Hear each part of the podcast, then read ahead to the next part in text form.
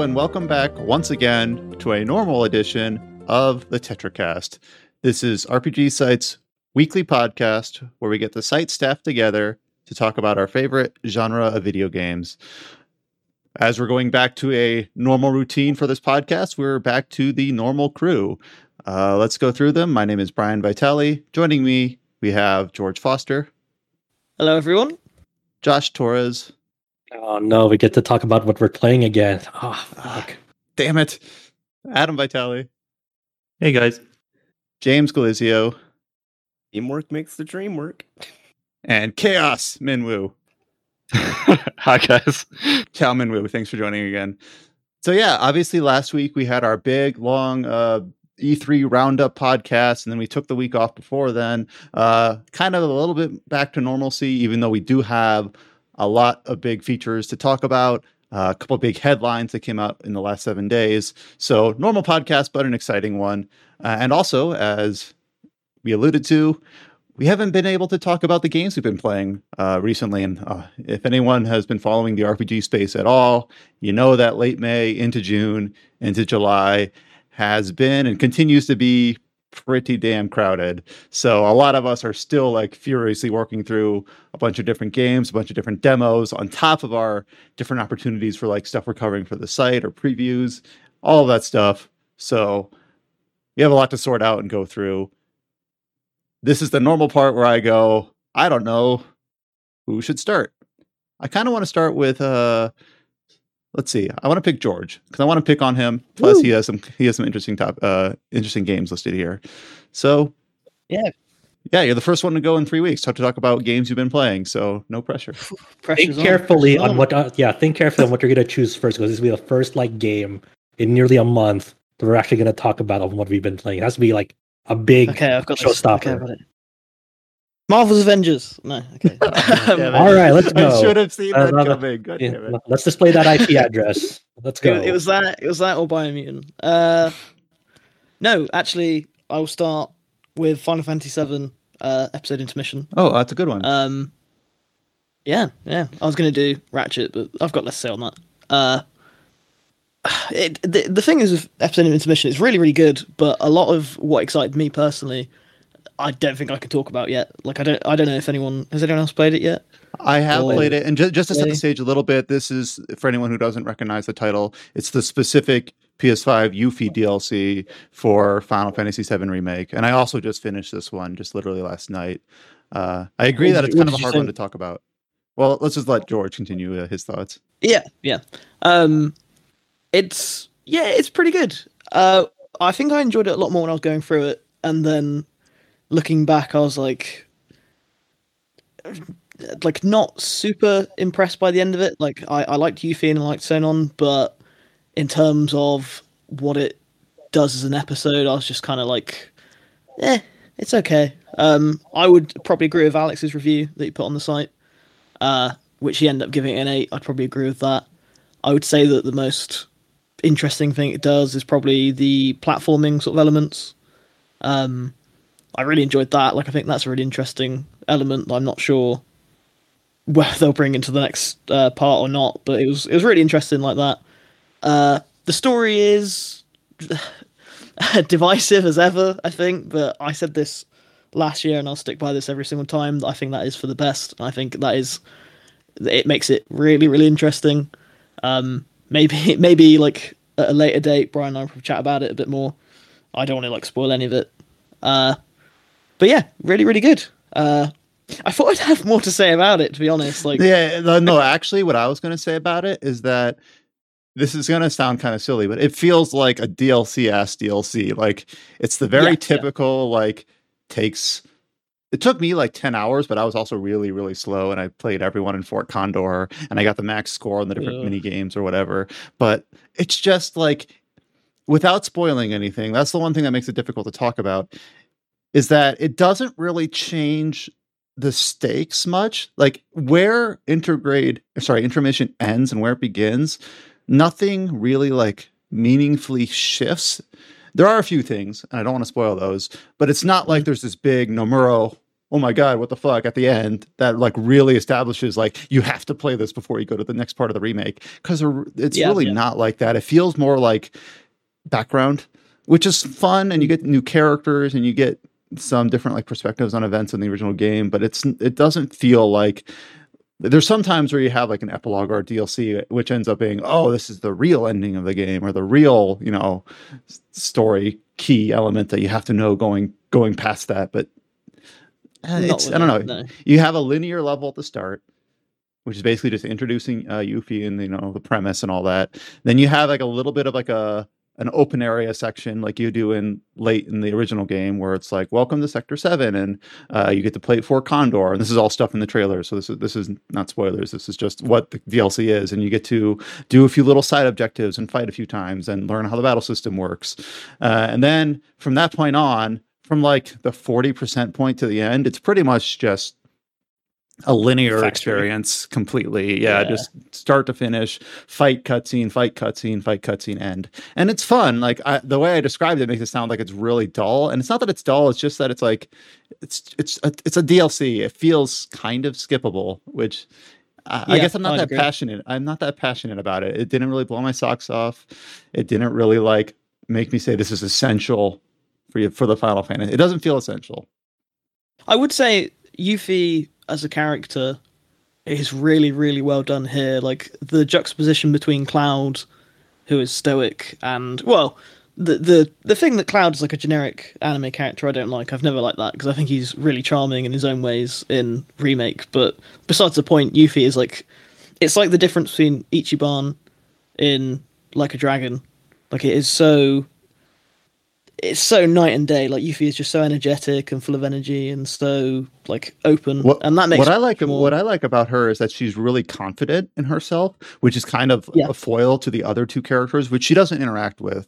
Uh, but like Tifa is really actually quite like reserved, and then Aerith is really like outgoing, but she's kind of she kind of is in like a snarky sort of way, and that's kind of like deliberate. Like it kind of belies their appearance, and that was Nomura I know has been on the record saying that that's supposed to be kind of a subversion there. But Yuffie is the sort of thing like when she first meets Sonon, who is the other protagonist in this DLC, Sonon basically says like you're in charge. I have a few years on you, and referring to being a few a little bit older, but you've been doing this longer. And Yuffie's like, all right, I like the sound of that. I'll be the boss. Like she's like she doesn't say like, oh no no no, I don't want to do that. Like she's really like, yeah, I I know what I'm Yeah, capable of. I know I know that I'm good at this, good at what I do. So I really kind of like that she she goes into everything with that like brimming confidence, which is actually kind of nice because none of the other maybe Barrett, but in a very different way. None of the other characters Yeah, really yeah, go. yeah. Well, even Cloud, she does it in her own way, and she she doesn't feel like she's just like a diet version of someone else or an alternative version of someone else. So I'm really excited, I guess, to see her interact with the main cast going forward. To, to have this That's sort of what I was thinking. I think that's the uh, important part about this intermission DLC is when you compare it to the original, it does so much to esta- like give the Yuffie like story even like an origin, just like a, a starting point. Because obviously in the original, uh, Yuffie was just an optional character that you can recruit, and you didn't really know much about her because she really wasn't uh, by design like core to the essential plot to the critical Mhm. plot. And you only knew about her like throughout through, through the edges and whatnot. So you know that's why I really like like this intermission DLC is because now that moving forward they can now account for where she's from rather than someone who kind of comes out of nowhere as like a bonus for the game. Uh, so that I, I'm really really curious to see where they they bring her character moving forward and whatnot. Now that she'll be like more of an essential mainstay um, when she gets to the main cast. I think that it's really good at like kind of spicing up like just little just little world building tidbits and character relationships. Like even just like with the the Fort Condor section, you go challenge opponents that were in uh, you know the remake. Like you go uh challenge like the the the speed demon motorcycle dude. I forgot his name already. And then you go challenge like I Ja- rolled like my eyes so hard. I was like, oh, oh, he's here. Yeah, yeah, I and then you, you and you do play like a little bit of uh the Avalanche crew uh when they're Uh-huh. in Sector was- Seven and they're playing Yeah, it was apparently in the seeing, like, downtime they Jesse- played uh yeah, it was, it was, yeah, it's cool seeing Jesse just like just chilling out at like the outside of Outer Heaven or uh, Seventh Heaven or whatever the fuck is the bar was called. I already forgot. Seven, um, Seventh Heaven. I'm thinking of Metal Gear. and then so like it's just it's just those little things that that re- really ex- excite me because uh, you get to hear like what people's like thoughts are outside of like the main cloud group and that's really cool i also really think that this intermission dlc is starting to like starting to play with light elements of what we may see in like future games uh moving forward like when you think about yuffie's playstyle yuffie's playstyle okay just on a bare basic concept she has her shuriken you uh you she can you can attack with the shuriken up close but then you can actually throw it and uh, uh, once that's thrown out, you have a different move set. You're now casting spells from uh, with no MP required, just like but you're still doing elemental damage um, without the shuriken. Of course, you can go through the standard magic route and have more powerful spells that consume resources.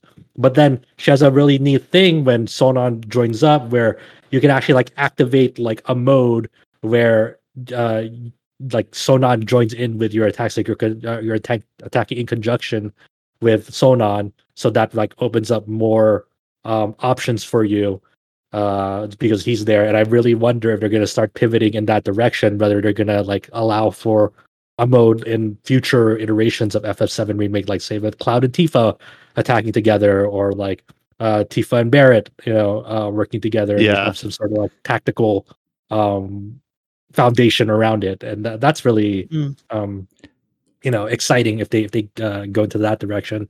And it all, it all, flows really well because the performance mode this game running at 60 fps like it feels really good. It's this might sound a little silly crazy. but uh, i originally played it in graphics mode because i was taking screenshots. I'm like i gotta play in graphics mode if i'm going to take screenshots of my playthrough. And then when i started i just started like hard mode i'm like all right time to go to performance mode. Oh god thank god. Like yeah it's uh, so much better.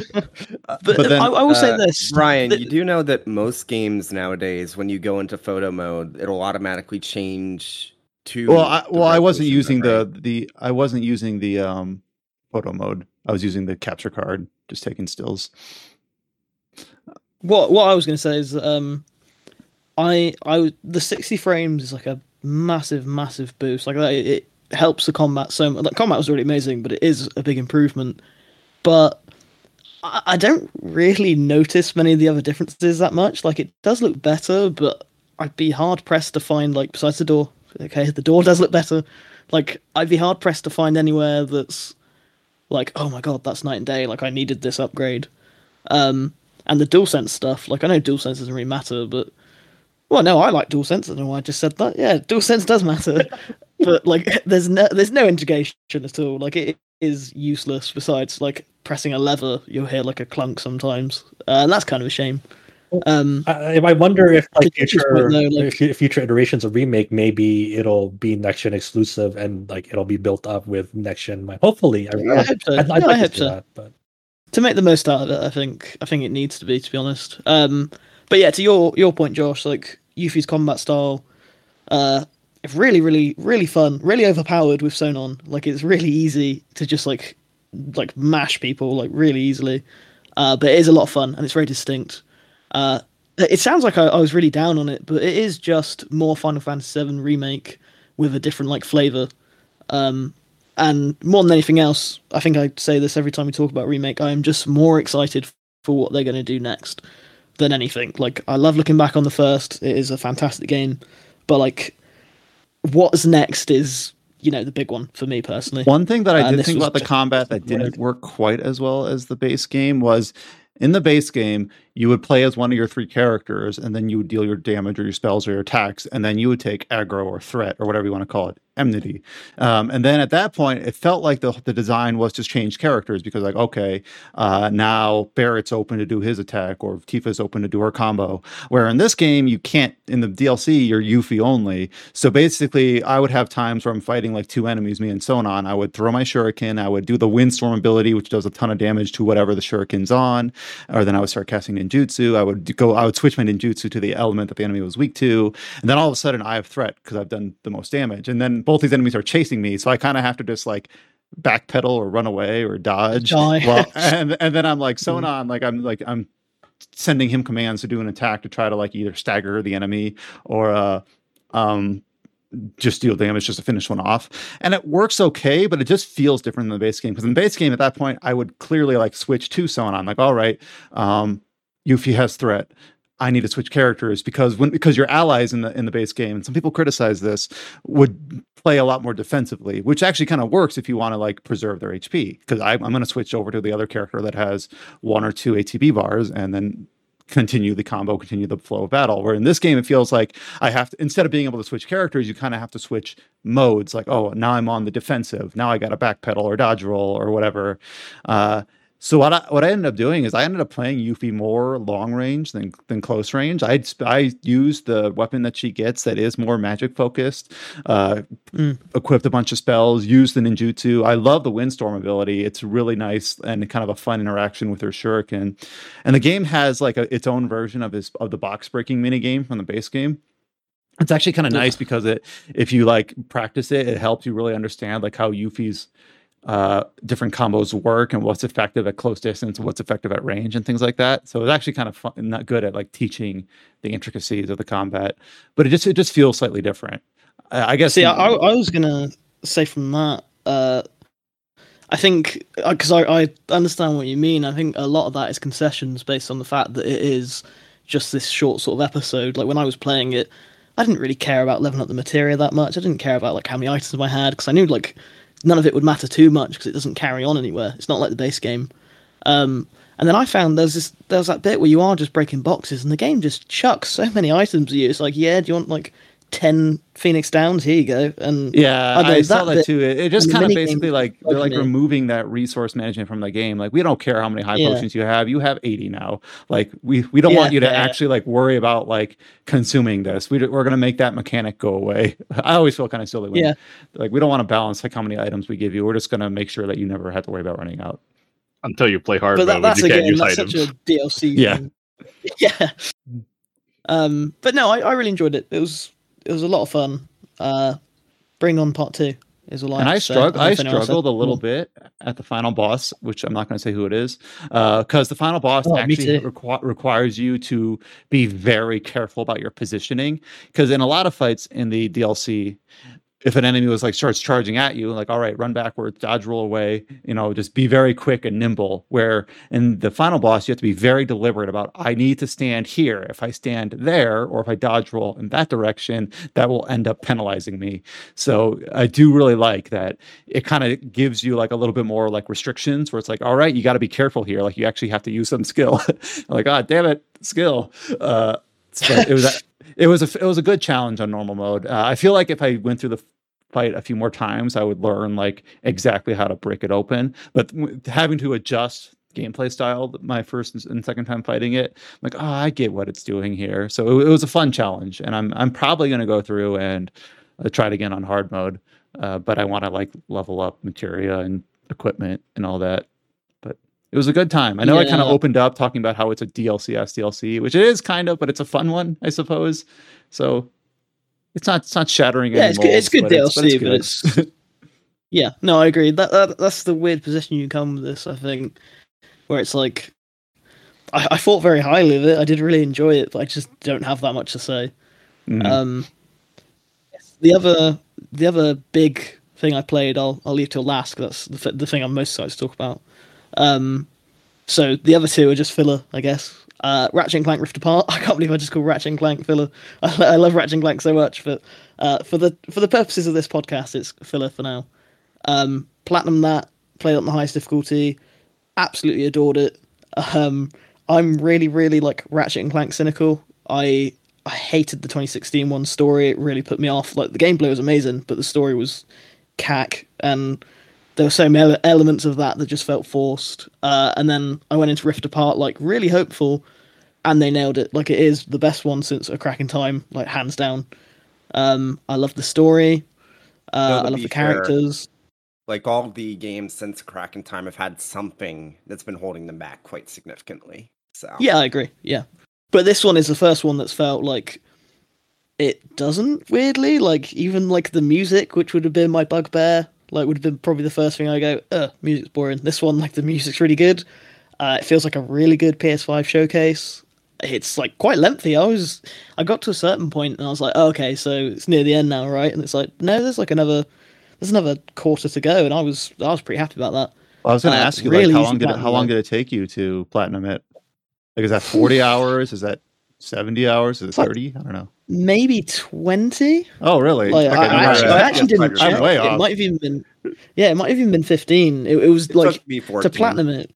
Yeah, like to platinum it, it is like just finish the game and do like one or two little side things. Which I this is going to sound like this isn't gatekeeping platinums or anything because like the more people that have them, awesome. But Sony has been doing this lately, where it's like most of their games you don't have to hundred percent, you don't have to do it on a different difficulty level. Um, and that doesn't matter. Platinums and achievements are stupid by design, but as someone who kind of does like to collect them, I, I just kind of wish there was like at least a highest difficulty trophy, just so, just so I felt seen, like my time had been worth it. Definitely Um, feels Sounds like like, gatekeeping to me. definitely feels like um, recently Sony's been making it so that you can, at least for the first party titles, that you can get the platinum trophy in a single playthrough, which I don't think is a yeah, bad they thing. so have. But uh, yeah, No, well, no, it's it's it, this this is I've I've considered saying it before, like oh I'm gonna tweet this, everyone's gonna everyone's gonna love it, and I was like no, you just sound like a like, you sound like a douche for thinking that, but it's not that, it's just um like The Last of Us for instance, I wish that had had like a. Oh, this is so this is a tech, George. know. This is how you this is how you make everyone think you're like really good at games. So so like uh, you just get them pre-release and then show the platinum when you're allowed to. So that's what I did like 13 Sentinels last year. It's like, oh my god, he got the platinum. That's crazy. And then every like uh, so everyone thought it'd be like like it was so hard to get the platinum with 13 Sentinels, you know, but it's Sometimes, just sometimes I'm the like. I totally agree with the general consensus that multiplayer trophies should not be like factored into platinums unless it is a multiplayer specifically focused game, like the game is only multiplayer. yeah, Um, I will agree with that um, because uh, my rarest uh, trophies, according to um, according to uh, PSN profiles, are these Wipeout 2048 trophies on Vita that I got that were multiplayer, and the servers for that are offline now. So if you wanted to platinum that game, you just literally can't unless you got the multiplayer That trophies sucks. before the servers Wow. went down. But I I do, I think for do me, think it's like- that the platinum trophy should have like.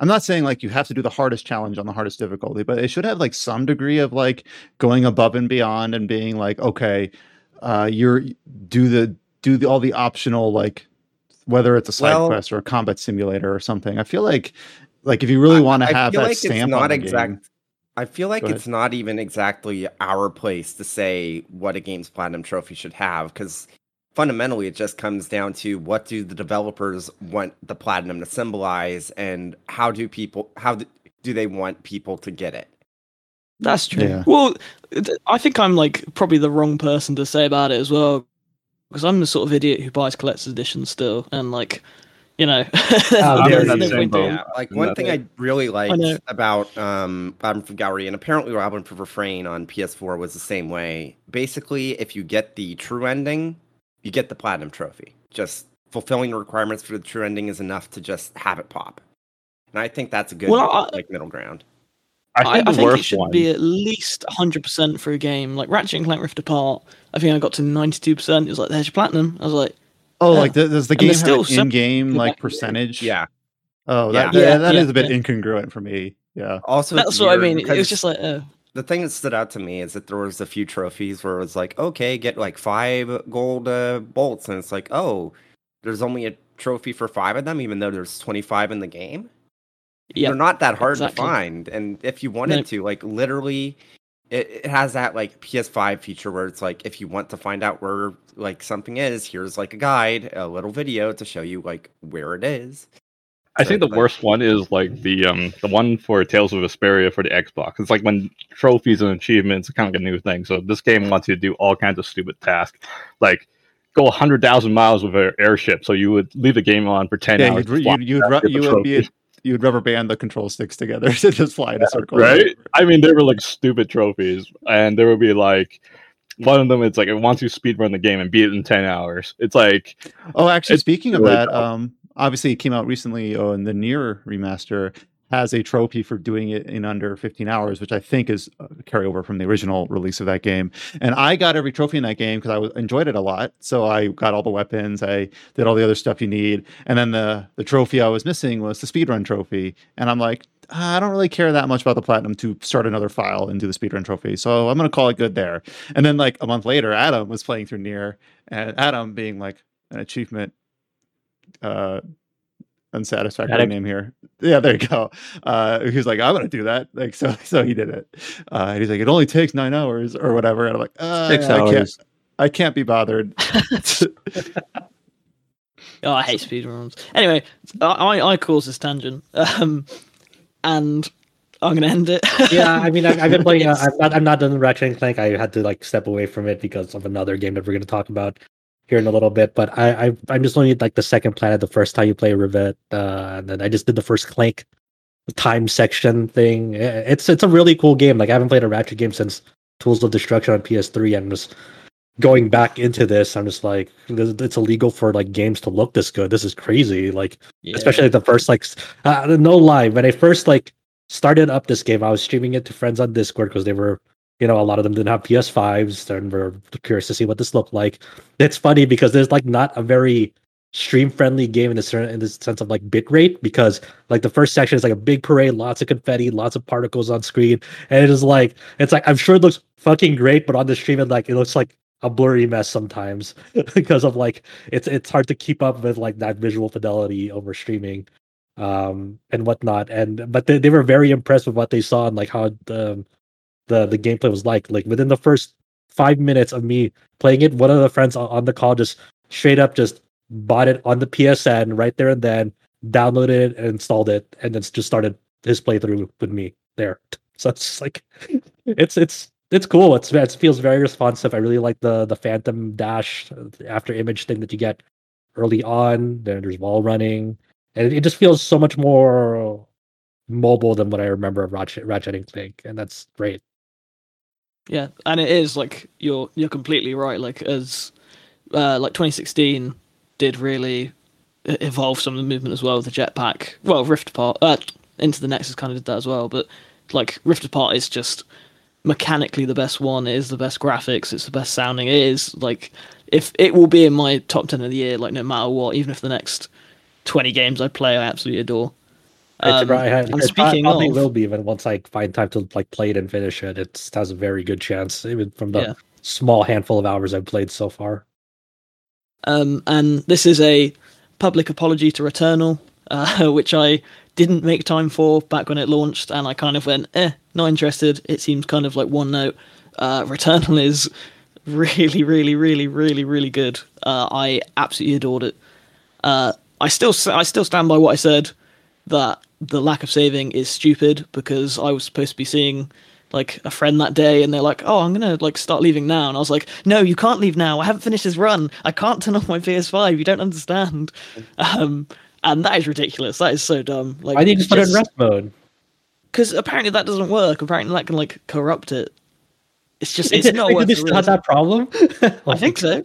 Oh my But God. like either way, I'm not risking it. Like it was a good run, uh, and I actually managed to finish finish the game on that run. So I was like, apologize to the friend. I was like, nah, totally worth it. wow. Um, but it is, it's it's a shame because I feel like its difficulty and just the preconceptions of it, uh, just because it's not from like one of the biggest Sony studios, means like a lot of people probably haven't tried it. But like I'd argue in some ways, I've I've preferred it as a PS5 showcase to than Ratchet, like especially for the dual sense, maybe not for graphics wise, but like the the feeling when you go on like the teleporter, the noise the controller makes, it's literally just like this warbling alien noise. It's just so cool.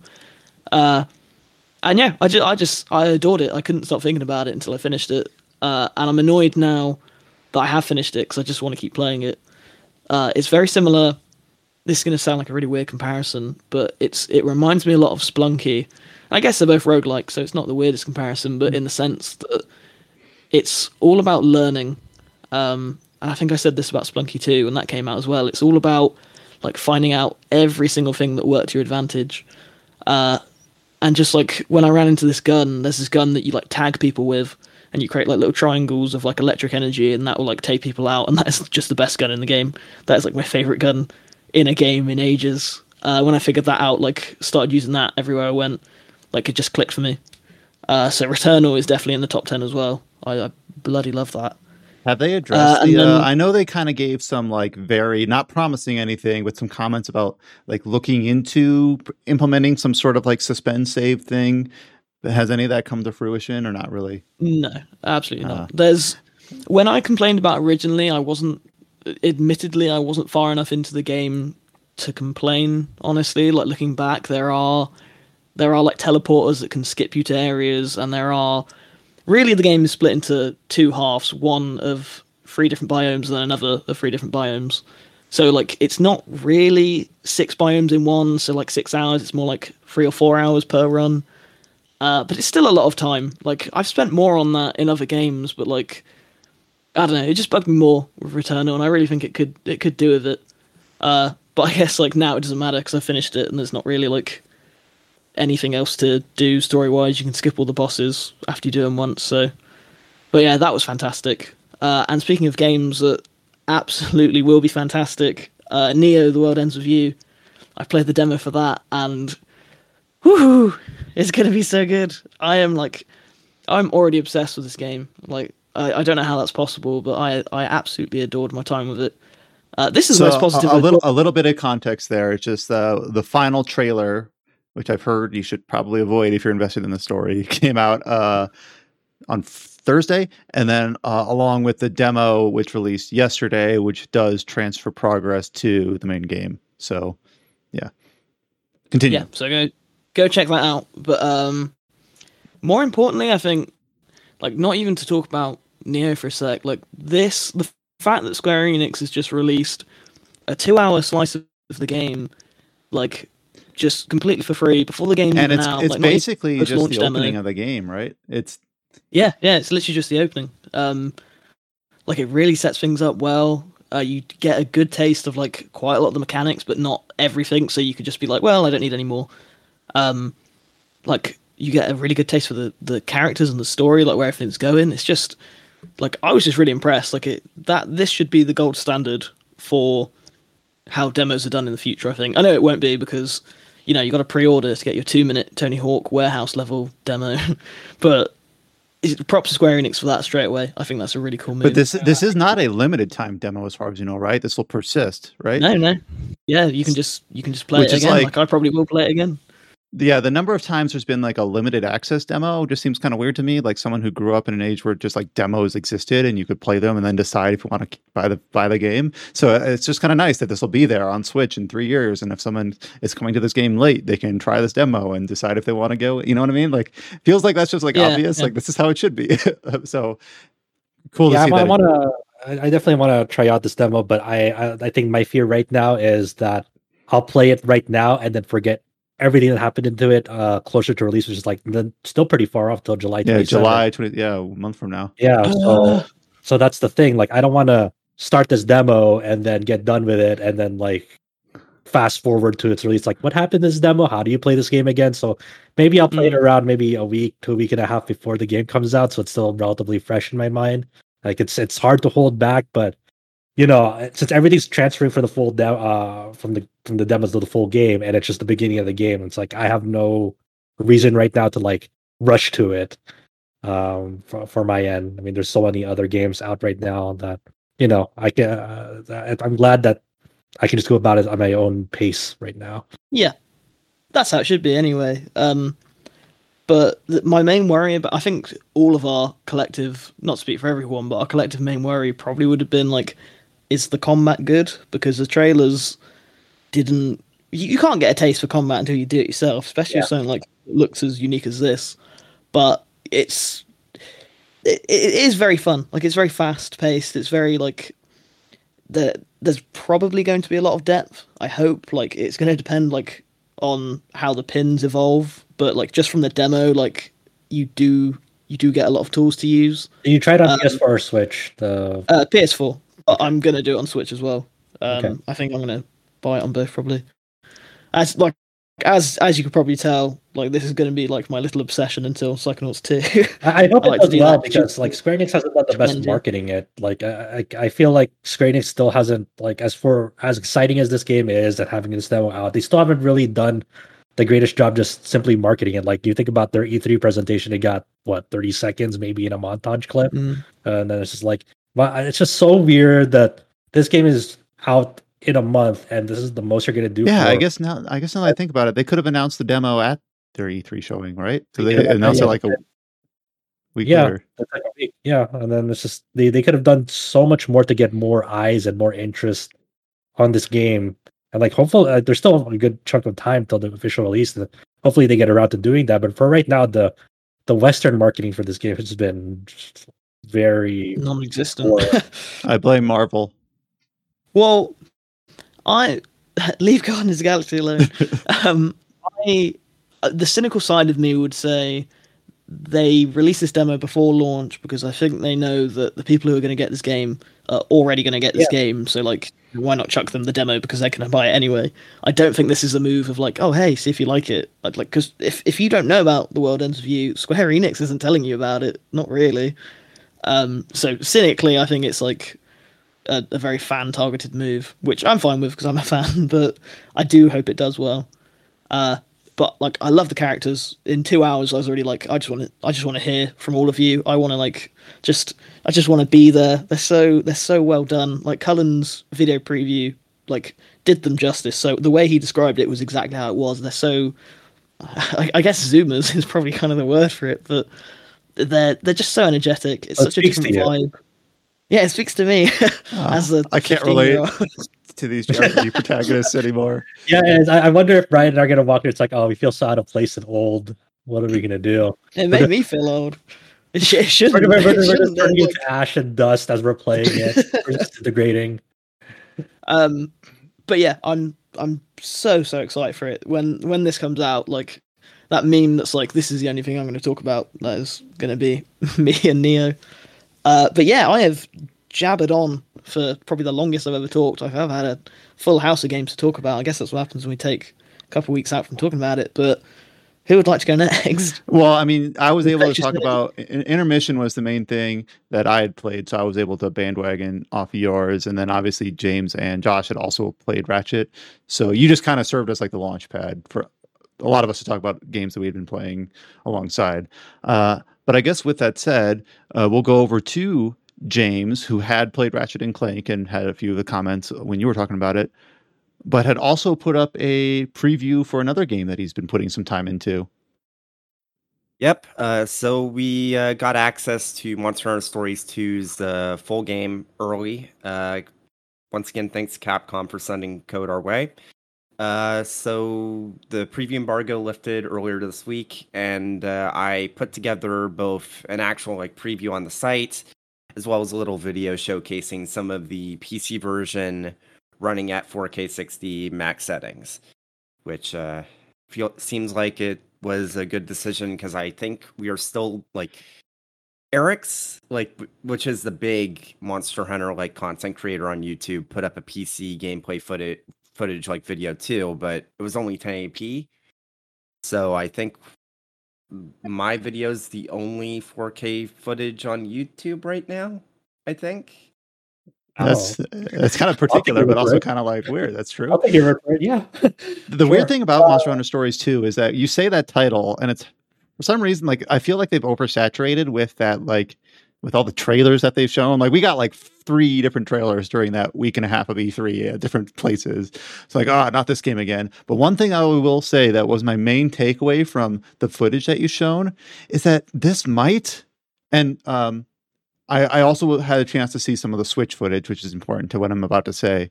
Uh, obviously, the PC game, the PC version of the game looks spectacular. It has a great art style. It's colorful. It's fun but it might also be the best looking Switch game, like period. Like this game is a looker, I think, and I wasn't expecting that for some reason. It like I was watching some PC footage and watching some Switch footage, and obviously the PC footage is it has like a higher shadow resolution, has it's the 60 frames per second, etc. But the Switch footage doesn't look compromised other than the frame rate. Uh, it looks like the best looking Switch game, I think. It might be. I don't know if I'm crazy for thinking that. Is it better than Rise? I think I like the art style a lot more than Rise. Like, I, Yeah, I don't because know. has a more cel shaded look that the, to Rise. Rise is really good looking though. Like, Yeah. Capcom are just they continue to be wizards, I suppose. like, Is this, is this on RE engine? I forgot what engine uh, Stories 2 is running on. Uh, I don't know what engine it's specifically running on, but I think it might actually be uh, MT Framework. Okay. Oh, wow. Just still holding on to that. But yeah, tell us tell us about uh like uh, you know what you can talk about, but obviously the Monster Hunter Stories 2. That's looking like at least the PC port is really shaping up to be. Yeah, yeah. Awesome. Um, I'm limited to how much I can talk about the story, and basically, the preview embargo said you can only really talk about the first two chapters of the game, so I'll limit it to that. Um, for the most part, within the context of those two chapters, it's a follow up to Monster Hunter Stories, which I'm well aware that most people probably didn't play. Uh, so Are, the are they going to be totally lost? Uh, th those people.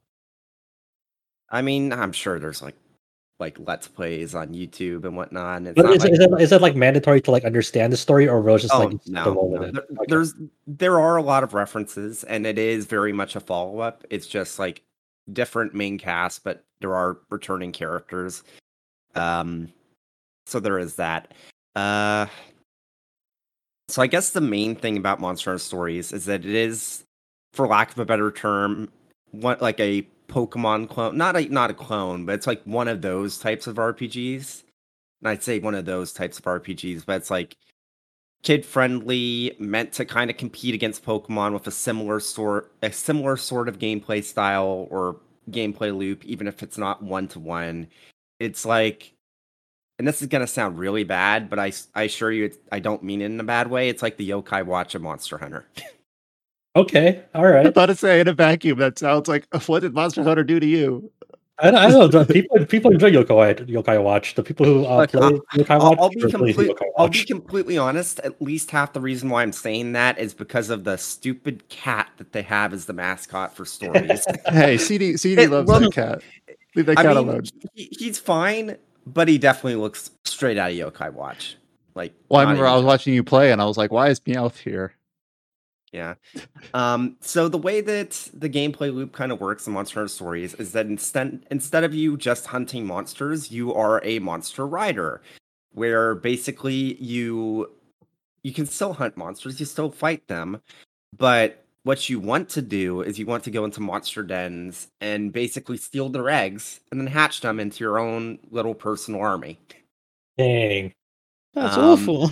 that sounds tight. and it gets even worse because like it's not it's not enough that you find the eggs it's also like when you're gathering eggs it's like you have well, one of the really cool things about the game is that when you get a monster egg it doesn't outright tell you what's in the egg no it'll show you like a pattern so like different types or categories of monster will have different like types of patterns and then you have to look at the color coding to have a better idea for okay, so this pattern means it's a flying wyvern, and this color coding means it's probably a Rathian, for example, something like that.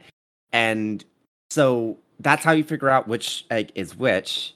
And then when you're gathering eggs, your little uh, feline companion will say, "Hey, that egg lo- seems pretty heavy," or "That egg has a really pungent smell." And what that means is is that um, and you'll also get a hint for this because there's a chance when you're gathering an egg it'll have like a gold glow or a rainbow glow and that has a an, an impact on what genes and what open gene slots might be available on the bingo board when you hack, hatch an egg oh, gotcha.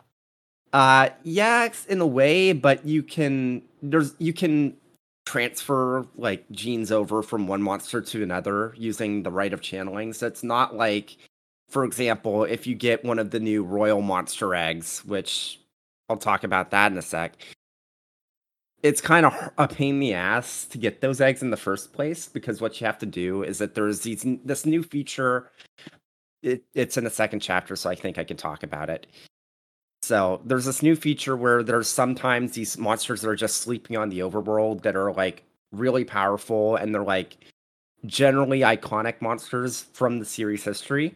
So you like you'll have Tigrex or you'll have Monoblos, and then the rest of them I can't talk about because those are outside of chapter two. Um, you can fight them, and they are probably harder than the actual boss monsters for each of those areas. And um, what you want to do is that if you want to get them as a monster or to get an egg for, from them so you can hatch it, you need to hunt them a couple of times so you can unlock their health bar, so you can know when it's when it's a good time for you to throw a paintball. Where if you throw a paintball, you have like and if and kill a monster within three turns, you have a much higher chance of it retreating to its den. And that's how you get the uh, eggs for those monsters because otherwise you just can't find them. You have to basically force it to retreat. That way you can go into the den that spawns and then you can gather an egg that way. So since that's a bit of a pain in the ass, uh, it's a good thing that y- if you get a monster with a rainbow gene or the types of genes that you want, you can still just transfer those genes over to a monster that you got from like a rare monster den or from again a royal monster den using the uh, rite of channeling. So, and it's a lot more in depth than that, and it's a lot of micromanaging if you really want to make super powerful monsters. But it's not really something you necessarily need to focus on if you're just mainlining the story, because Just like in most part- Pokemon. for the most part, the game is fairly easy in the main content.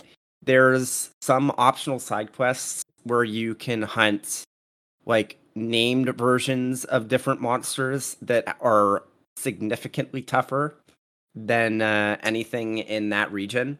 Or you're basically forced to take full advantage of the full combat system. It's like, oh, you better attack that monster with the right uh, attribute attack along with the right monster backing you up and oh it's about to do its like special attack you better uh better use a trap or something so you don't get insta wiped so it's it's a lot of fun it's uh the visuals are really nice. The uh gameplay is uh improved from the original game because um a lot of people have said that monster Hunter stories has a bit of a rock paper scissors combat and that's not wrong because you have three different types of attacks. You have technical attacks speed attacks and power attacks.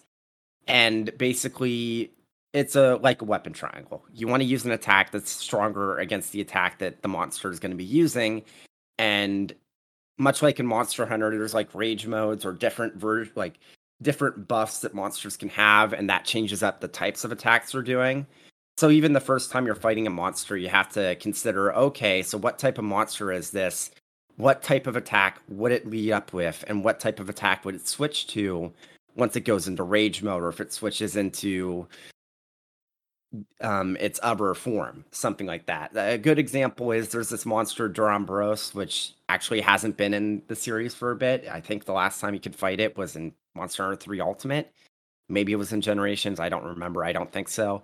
Uh, and it's like a big hulking beast with a with its main gimmick being that it uses its tail kind of like a like a uh, sh- shot put ball, and it like rotates around. So when you fight it, unlike most monsters, it'll start off using power attacks. And then once it gets angry, it goes into technical attacks because it's really focusing on like spinning the winning, basically. Hmm. So it's it's a lot of fun. And then you also have three weapon attributes. So in the first game, you only had like slashing and blunt force weapons. So you had like great sword, sword and shield, hammer, and hunting horn. In this one, now you also have piercing type weapons. So you have a bow and a gun lance, and um, you can equip one of each weapon. I think technically you can equip like as many of the same attribute as you as you want, but it's in your best interest to have one of each type of damage type because monsters even within the same monster different parts will have different weak like uh weaknesses to different types of weapons and uh, that's important because sometimes a monster will rear up a special attack and you'll want to break its part before it gets it off so it can cancel the attack or weaken it and if you use the right type of weapon against that um, part it'll deal more part damage so, uh, especially for the harder monsters in the side content, it's really important that you uh, match up your uh, weapon with the uh, part that you're uh, damaging, or else you're going to be in for a bad time. One of my Sounds favorite really like one of my favorite like tried and true RPG mechanics, at least for like turn-based or command-based RPGs, is like having that interlocking system of weaknesses where you have like a weapon triangle and you have like specific types of attacks that monsters are weak to, like blunt, striking, pierce, and like finding out like what combination is going to be the most effective, or if you can't do the most optimal type of attack, what's the what's the next best, and like even it's a weird comparison, but even Yakuza Seven did that with like strike, uh, blunt, and firearms, and then like had elemental uh attributes as well. Didn't didn't pull it off the greatest, but just having that sort of thing where it's like you want to try to gear or set up your character such that you have your bases covered. Like I have access to a blunt weapon, I have access to, to a speed attack or whatever. Like I can do anything that any combination of like abilities that a that a monster might be susceptible to. Uh, you know what also has a weapon triangle? The Fort Condor minigame in intermission. you know, and you know what doesn't have a weapon triangle anymore? Fire Emblem for some reason. I miss it. Yeah. But yeah, it's um Monster Hunter Stories 2, I'd say, really does straddle the line in a good way of being simple enough that if you're still relatively new to RPGs, you'll be able to get into it fine. But there's enough depth here that you you never feel like you're just doing the same thing because you're always running into new monsters that have different patterns. And even outside of like the weapon triangle and the attribute triangle stuff, there will be attacks that monsters do that are just skills or outside of any of the triangle stuff that you'll have to react to. For example, like Anjanath, which is the first real boss, and I think he's even in the demo. So, pe- yeah, yeah, first real boss. If you play the demo, you'll be able to go- go up against him. I think uh, has this one move where if you don't manage to break his nose in time, he'll do a like AOE fire breath attack which can cause you to be burned, which means that you also need to deal with like status ailments and stuff like that. And then there's like some monsters that'll even seal what type of attacks you or your monster can do, which means that um, if you want to use a power attack against the monster, they can seal that power attack, and you need to basically mitigate against that. And does the demo carry over in this one? I believe it does. Cool. But yeah, so obviously you did the uh, both the written preview as well as the video preview of the PC footage up on the site. So I think it looked really nice. Uh, best looking game on Switch, I think. I'm gonna stick by that. Uh, I, I'm now, but based on what you said at the start, though, I'm kind of like, should I play the first one? I was always kind of interested in it, but I just never made time for it. But Well, I'm not sure. Does the does the iOS version support gamepad controls yet? Because I know that it's on Android and iOS. The well, I one. played, I played through. Uh, Mhm. well, what, what was that Mistwalker RPG? It's I'm blanking on the title that came out. Fantasian. Oh yeah, I played that on iPhone without. Uh, I play that with a touchscreen, so I can manage. I've done it. I've lived that life. Just But- uh, wait for Windows 11 so you can uh, Oh, yeah? get, Oh, get, but that- it through. I, I have an I have an I have your an, computer. I have an Apple phone though, so I don't know if people will have to work figure that out. Can If, if, if, if Monster Hunter Stories is on the, the Amazon App Store, they can just like get it. And oh, I can just Windows get it on my PC. Oh yeah. So yeah, there you go. hopefully, oh, yeah. So that was another announcement Oh, of the week. it's uh, all not the Windows 11 stuff. So hope your hope your it's CPU not is even not three plus sorry. years old. Sorry. yeah, it's tangent. not even the um just Amazon App Store because they outright said that it'll support side loading. Oh, yeah, app, then- APK. So. So the, the, the, the, the gates are, are open. If you can side load, you can do anything. My dumb brain was able to figure out how to enable TPM in my BIOS. I'm ready for Windows 11. With that, we'll move on to someone who hasn't had a chance to speak a whole lot yet. I hope he's still awake. Uh, Adam, Yeah, I hello. Oh, Hello. damn it! Now I feel bad. That's amazing. That's amazing. Holy shit. All right. Okay. I feel bad now. All right, chaos. I'm gonna call you that now. Uh I I know that you've been putting a lot of time though. You've actually I think you've mentioned it on the podcast pre- uh, previously when we were talking about Final Fantasy 11 and you had mentioned all the other MMOs that you had played. Well, the classic version of Aeon, Aion came out a couple weeks ago and I see that you've been putting time into it. Uh is that what you want to start off with? yeah, I guess I'll talk about Aion. Um, was No, it ma- Aion? Have you been playing classic version, or do you just go back to the regular version? I, I'm playing classic version. I used Okay. to be pretty hardcore with the retail version, but uh, eventually I quit because of some future update that completely ruined the game. So this is for you. You're the you're the primary target audience for this Aion Classic. Yeah. Um, I wasn't gonna play it, but a bunch of my old like friends that used to play contact me out of the blue. They all wanted me to. We're getting the band back together. Yeah, basically. Uh ITL is a massive nostalgia trip, so they're you know everyone's just trying to get. How does it back. hold up? How is it holding up? Oh, it's just like how it was before. It's super grindy. Like I mean, like ultra grindy. I mean, I've been playing a week, almost like a week already. Well, not that week. I think four days because it's only been out for four days, right? And I'm only like level eighteen.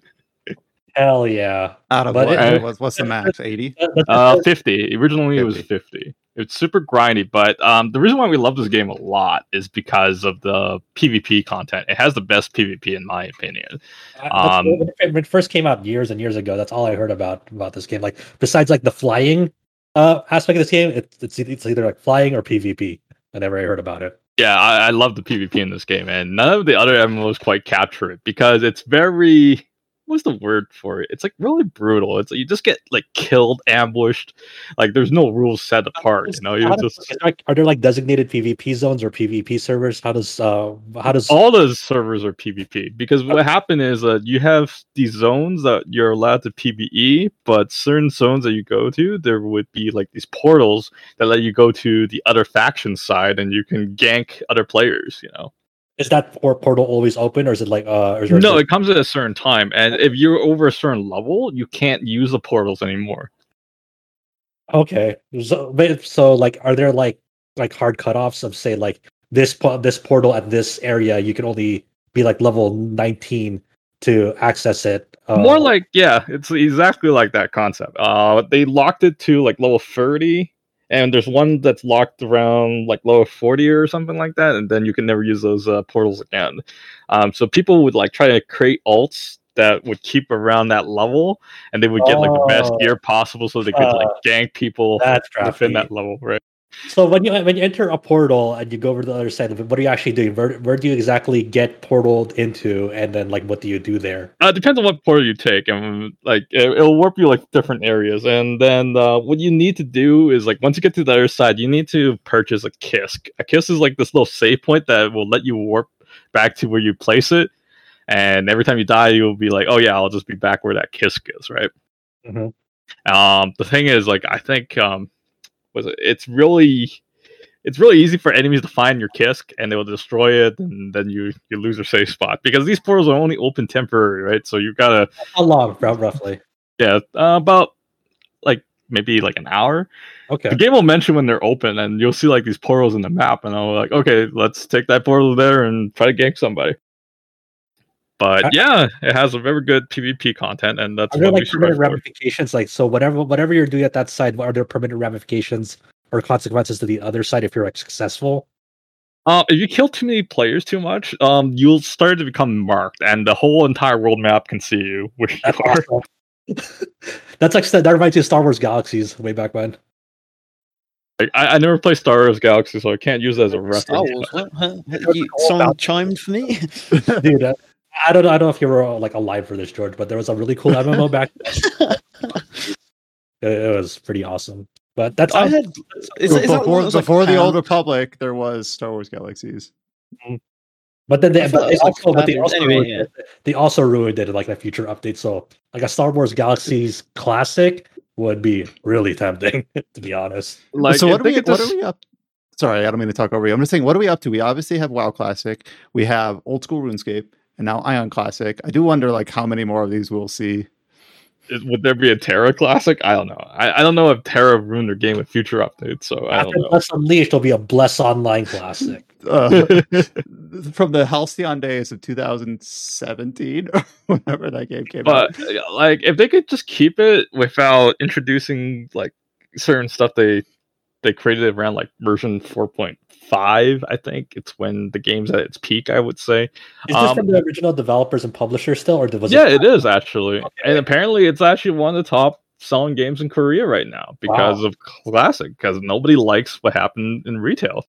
Do they have the? Do they have some sort of roadmap for this, or are they going to keep it like in a sort of like? I think they. I think from what I heard from from players, they. I think the max update they're just going to go up to like 3.0, and that would be like let's just say it ends at Burning Crusade for a while. Let's say. Oh.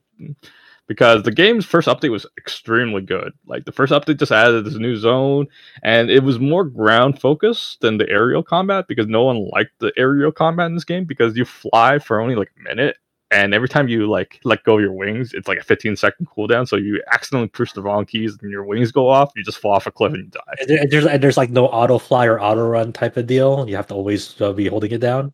Basically, there is auto run, but it's not reliable. Your character just runs straight until it hits a wall. Okay. Okay. Um, but yeah, like the PvP on aerial was just no good. Like uh, it was like one of the main selling points of the game when it first came out. They were trying to promote it as like aerial combat, but in the end, nobody liked it, and it was really poorly balanced. If you were like a melee DPS, it's like it was impossible to kill a ranged unit because they could just keep kiting you. I do kind of Yeah. wonder like what NCSoft has plans because they're the publisher of this game, but a lot of their titles are kind of getting long in the tooth. Uh Blade and Soul, Lineage, Guild Wars 2. Like I do wonder like when they're going like are, are we going to see a Lineage 2 classic? I don't know if I would even I think there is a I don't- I classic don't- I for don't- Lineage 2, but and then you heard they ruined it because they added the stuff from the later updates. Because what ruined Aion personally for me was um like around version 4.7 they introduced this item called the tempering solution. It costs you about five dollars to buy one drop, and was it if you're lucky enough in an instance like it, you can find one drop. and what happens if you use this on like accessories each time you successfully upgrade your you would do like 3% more damage against players and it just keeps going up and up and up was pay to and this, Yeah, this is basically. Lineage 2, right? Uh, no this is an Aion this Oh, is what okay. killed Aion for me but the problem is it's like eventually if you fail it's like all your it goes all the way down to zero so it just adds this moment what is this loop where you just keep buying and buying until you keep going higher and it fails Yeah, okay, i gotta okay, yeah. start over Yeah, like, imagine like uh, what it sounded. It's like imagine like PSO2 weapon upgrades, but uh, you you you can pay to like upgrade them, and then obviously if you fail to upgrade in uh, PSO2, like it'll get rid of the upgrades. What what he's referring to is the augment system in Phantasy Star famously has at least Phantasy Star Online 2 has like a percent chance of failing and like down downgrading your weapon. But that's that you, the cost there is in-game materials, not cash.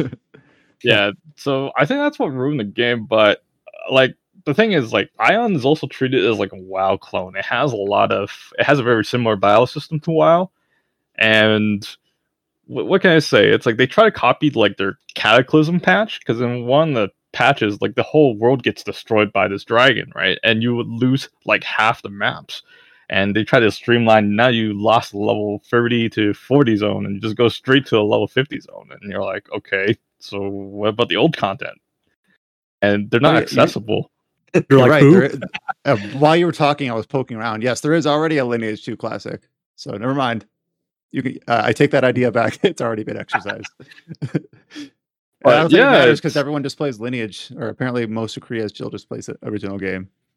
Yeah if you know it's like i i know they pretty messed up like the system pretty badly that the wa- that the classic version's more popular than the retail game but they're not going to close the retail game because it's more like the whale base it's where they spend their money on right Yeah.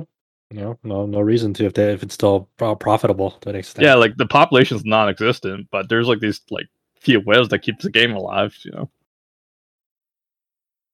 And I know you've also been putting some time into a uh, slightly more recent MMO, and you you have been Uh. kind of like you've been kind of been like threatening this for a couple weeks, and it seems like Threatening? you finally well tempting us, or you've been mentioning it offhandedly that you had really wanted to get into Final Fantasy 14, uh, and i after did i did i did you finally I think made it to a Heaven's What do you Word. have it stored? i've made it to Heavensward mm, about it. three years later You got You past the the- uh, part that apparently no one really likes that much. you mean the best part Um, hmm Um, yeah, I, I passed the part. Um, Passed uh, A Realms Reborn. Uh, It's not that bad. I mean, I could see the critics. I could see there's a lot of things that could go wrong with it, but I feel like if you don't play it, you just kind of miss out the world building, right? Like It kind of pays like div- it kind of pays dividends, even though uh, Yeah. in the moment it's hard to appreciate. like there's a lot of things that kind of went wrong. Like there's this one side quest that annoyed the hell out of me.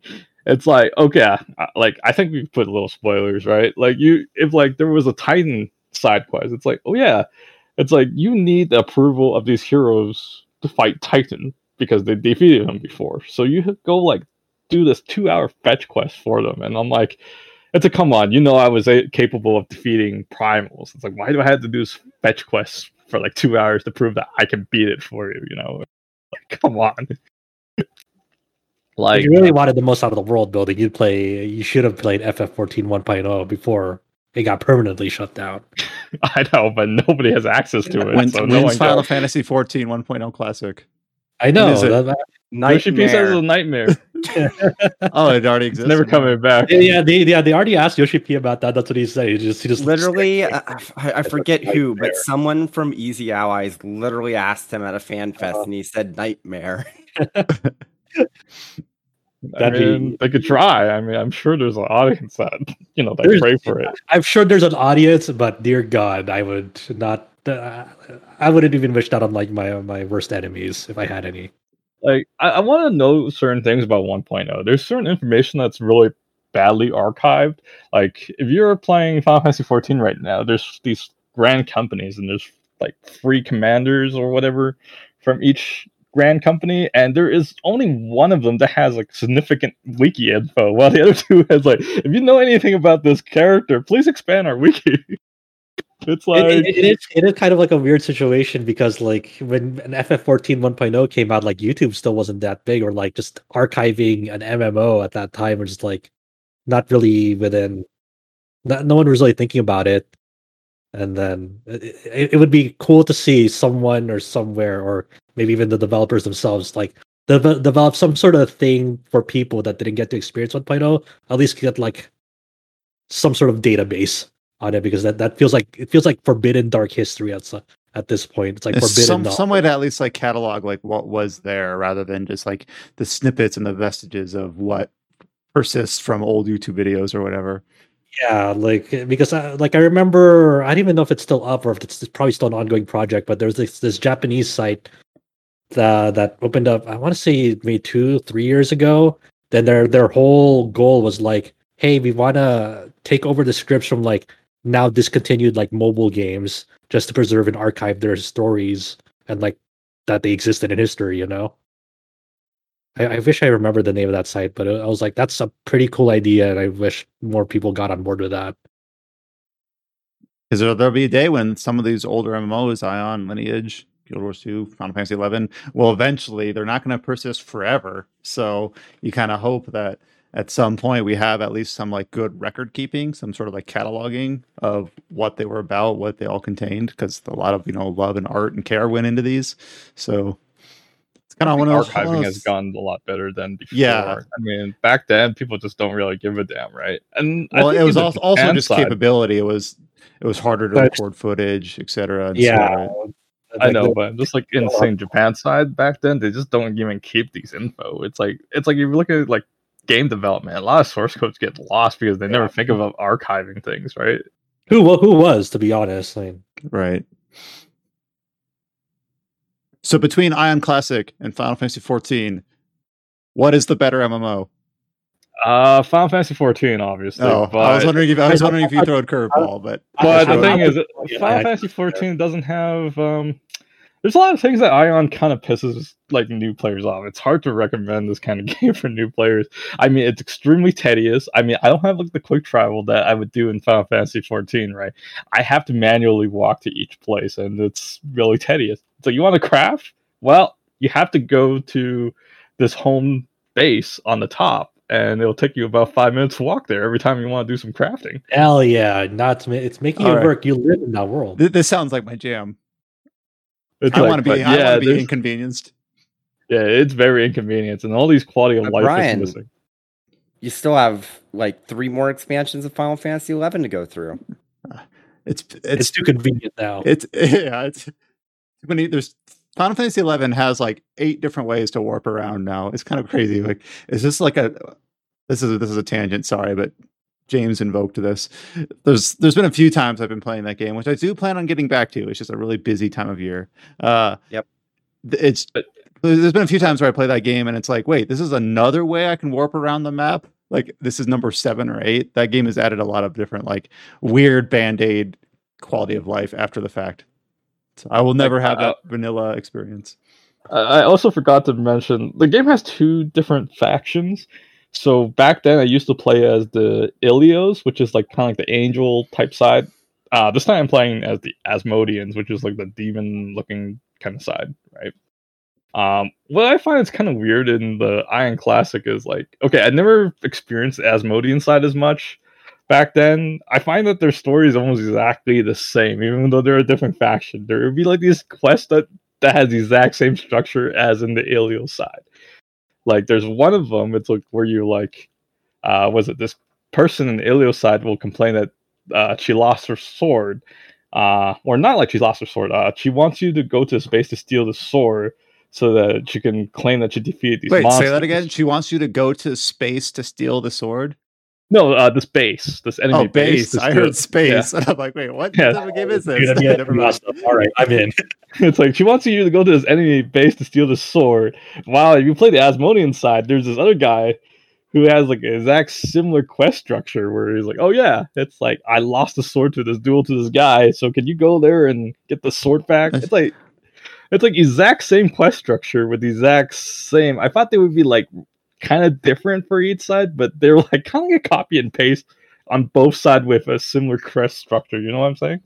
Well, yeah, I'm guessing they had designed that base and the whatever you have to do to to f- fulfill that quest, and they kind of wanted to make use of it in both both versions, I suppose. And I've never Yeah. played WoW, but it sounds like maybe this is their implementation of a alliance horde sort of thing. Different, yeah yeah they different- do have a they have basically the exact same thing like the structure of uh alliance and horde but i just expect like their story be like wildly different from each side but they had the exact same thing i mean like Mm-hmm. um in the Ilio side there would be this area you go to and it becomes a desert later on because all the trees are dying and this one in the snow area it, for the asmodian side it's the exact same story there's these trees that are dying because of these spirits are cursing the land it's the exact same structure. I mean, I was like, oh man, I'm It's like- guessing that co- again comes down to this is me speculating based on your little 10 second recollection, but I'm guessing that's just because they had designed that and they want to basically make use of it through both story arcs. So they just kind of like frame it in a slightly different way and be like, it's different. It's not the same game, or it's not the same content.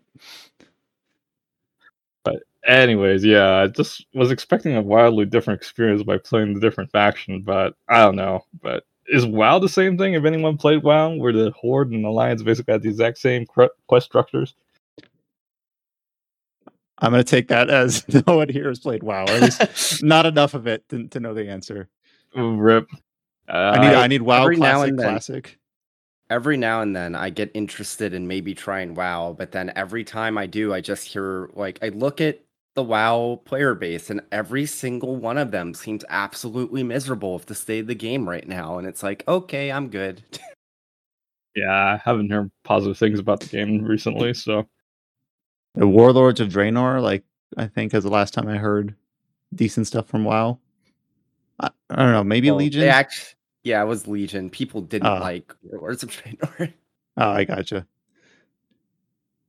But yeah, thanks, uh, Chaos, for bringing some chaos to the podcast. 'cause I don't know uh, what other opportunity we'd have to talk about Aion Classic. So, yeah, no one, no one's into this game except for me, right? no, I, I- I know way more about Aion now than I did 20 minutes ago.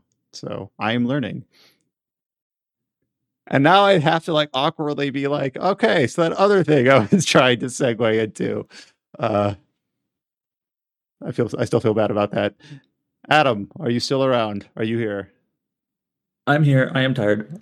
Hello. Me too. I have coffee. Well, Um, you have been playing a few games that don't really overlap with anything else that anyone's played. Well, actually, I take that back. There's one game that you I know put a lot of time into that also Josh has put a lot of time into. That is a recent release. Uh, I guess I'll let you introduce it. So, what have you been playing? Yeah. So it's not very often, I feel like, these days we get a game, an RPG from a, an established Japanese studio that's a brand new IP that's got a pretty big budget behind it. So when, you know, Bandai Namco uh, announced Scarlet Nexus last year, at first I wasn't like that interested in it, but then I just sort of, I don't know. Um, I've kind of over the last couple of years have had like a brand fatigue, how everything has to be in like a continuity or a universe, or this is connected to that, or or whatever. And I'm like, you know what? This is something that's like brand new, completely new. It's not. Um, it's got a budget to it, so it's not you know because indie stuff. There's new stuff in the indie sphere every uh, you know everywhere, of course. Um, so, but in terms of like on this scale, from a, a studio like Bandai Namco, you don't see that too often. I feel so. You know, as we approach release on this game, I got more and more interested in it. Like, hey, this is something that has no established lore or connections or anything like that. It's something new. So I, I, I, wanted to try it out. And a few of us on the site were actually able to play this game early. Uh, I'll just shout out our review was written by Cullen Black, uh, which is up on the site. And then Josh here in, the, here in our podcast also played through it as well. So we'll probably bounce off of each other here as we discuss it.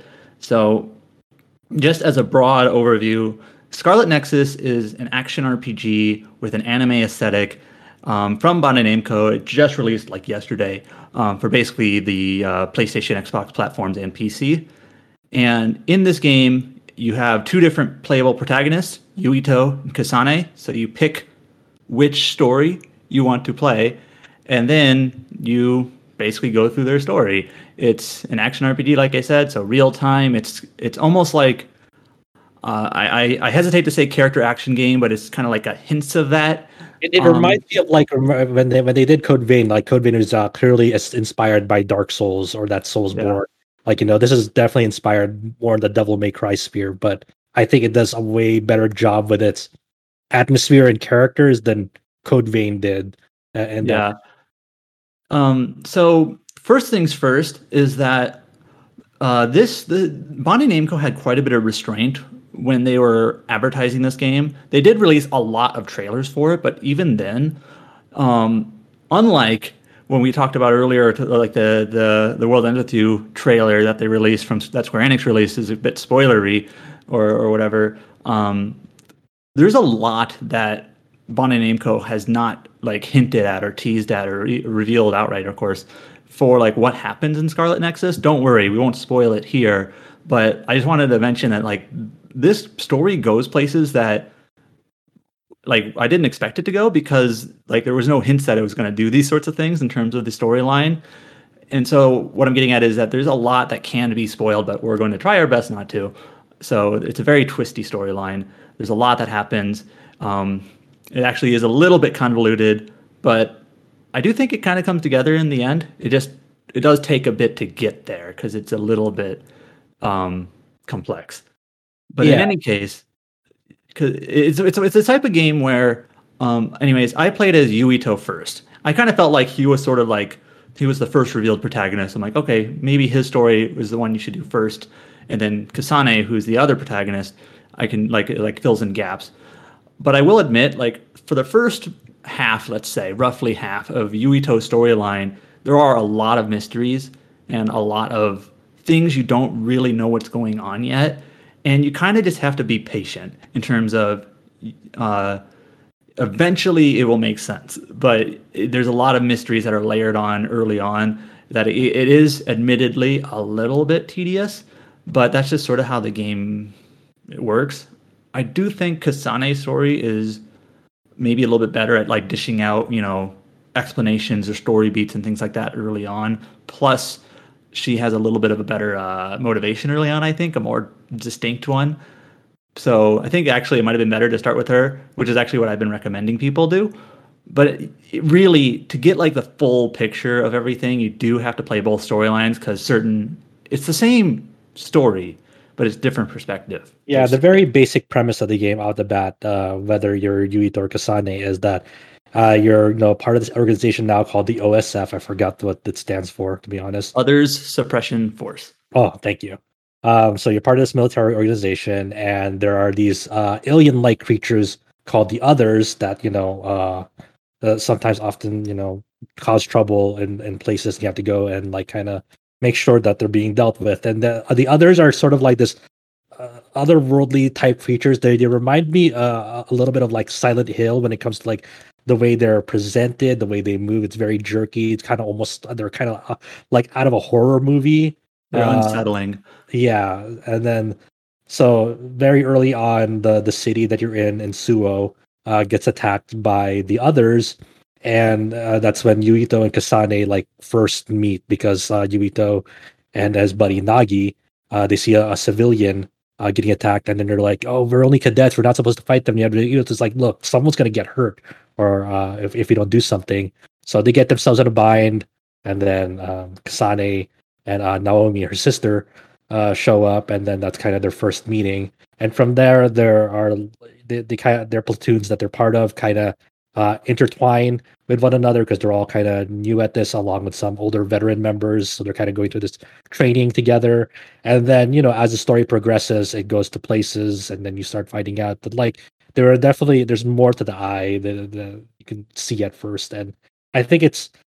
It, I, I beat Yuito's route. Uh, Adam has beaten both routes, but I, I started with Yuito. I'm a, a, a good bit into Kasane, and it's really cool to see, like, revelations that happen from the other side because they're very they're, like their perspectives are very much like other side of the coin but there are definitely like times throughout the sto- story where they diverge and then there'll be like entire plot threads that like you won't see because you're uh, you're not playing the right character. You're there only like there are characters and there are entire like storylines that like you won't really know how they resolve fully until you play that other side because they obviously diverge at some point and I think if you I, only play if you only play one storyline and you like think, well, that plot thread is dropped. It's like chances are probably not. It was probably in the other perspective, and you just missed it or haven't seen it yet. Yeah, uh, and it's uh, I think the, the the thing that is sort of a bummer, but I get it why they did this to obviously save money um, because this game like uh, let me just get it off the bat. Like this game is probably in, like in the running for like one of the best looking games this year oddly enough. It has such like a very clean cel shaded look especially to its character models and animations uh that like i was very impressed.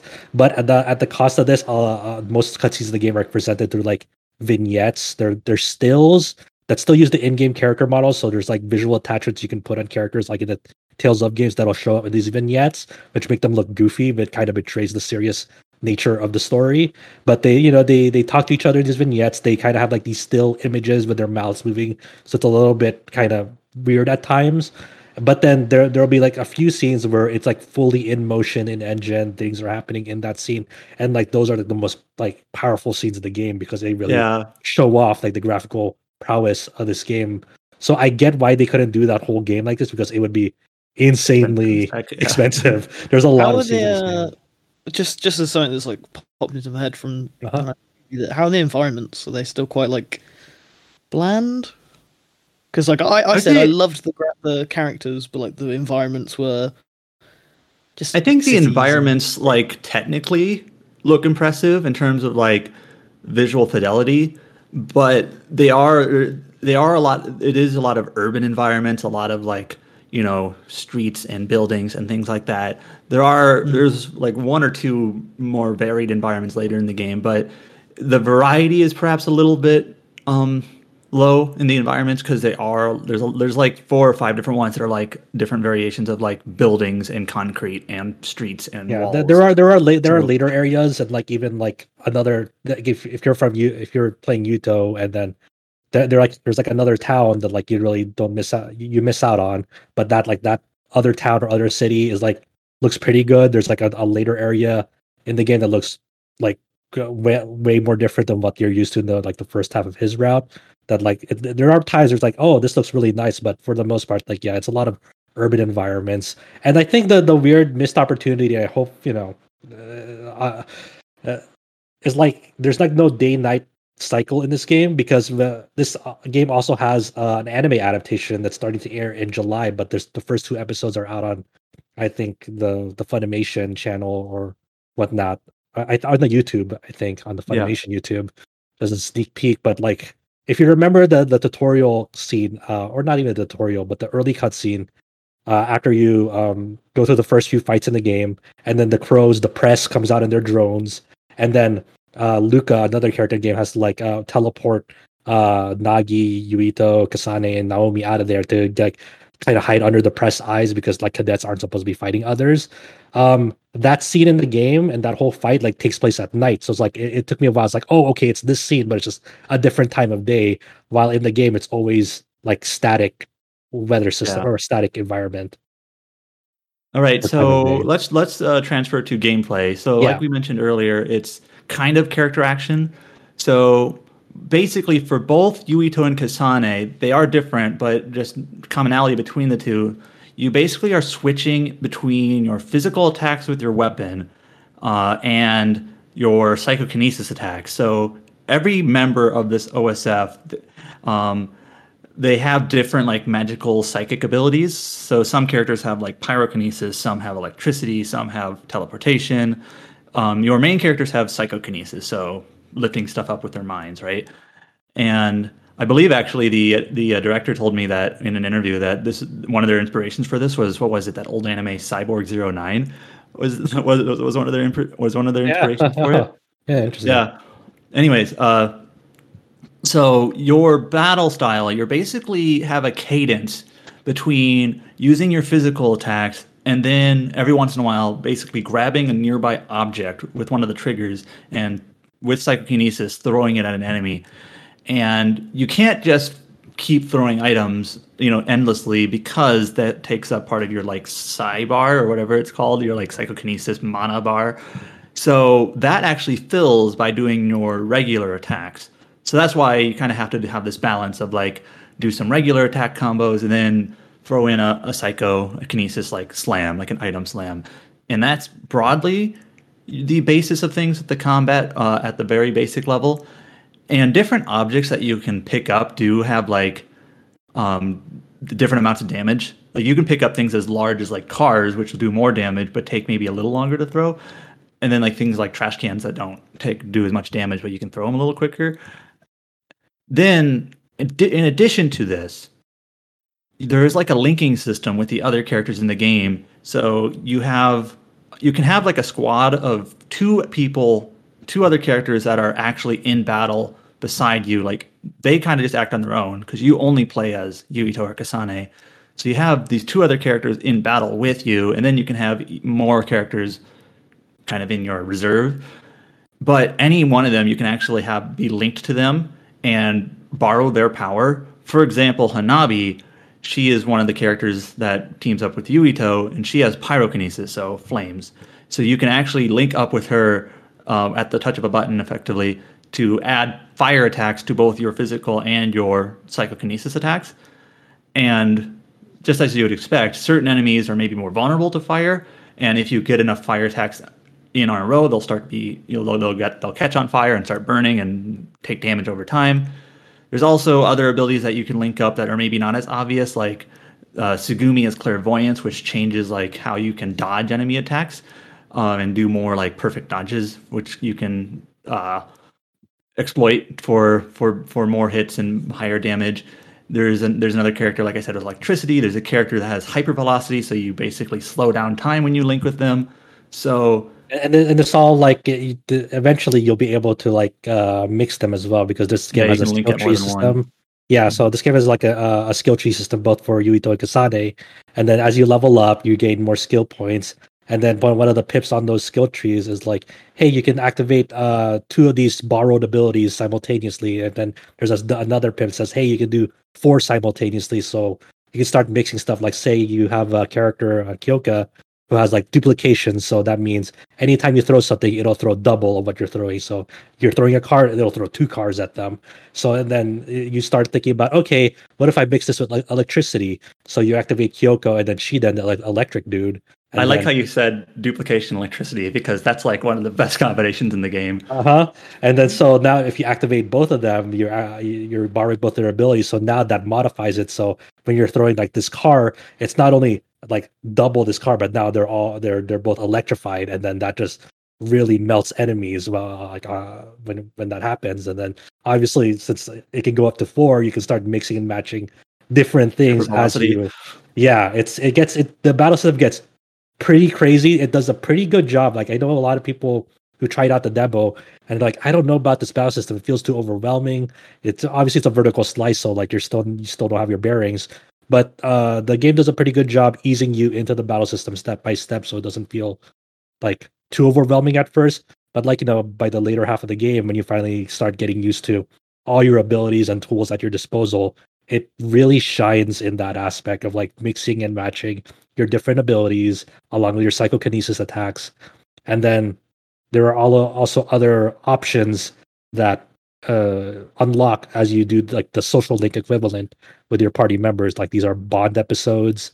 So as you get to know your party uh, party members and like see these bond episodes, you'll start unlocking different abilities. Like, hey, instead of like only using or borrowing their abilities, you can actually spend that uh, bar on uh, swapping you out very temporarily with them, so they do an attack. So instead of like borrowing Hanabi's fire ability, I can instead use her ability to swap out Yuito with Hanabi, and then she'll do an attack like with her fire staff. It's like a wide AoE attack, and then that does a lot of like damage on its own as well. So this is, comes into fruition for like um, party members that have more situational um, SAS abilities like invisibility or uh, clairvoyance. You're not going to be using those every battle, but if you have uh, if you did the bond episodes with those characters, instead you can now still use their abilities uh, where they just swap out and do an attack instead. So even though their abilities may not be useful to you at the moment, they can still attack for you. So you're st- Like, there's still be more, more options.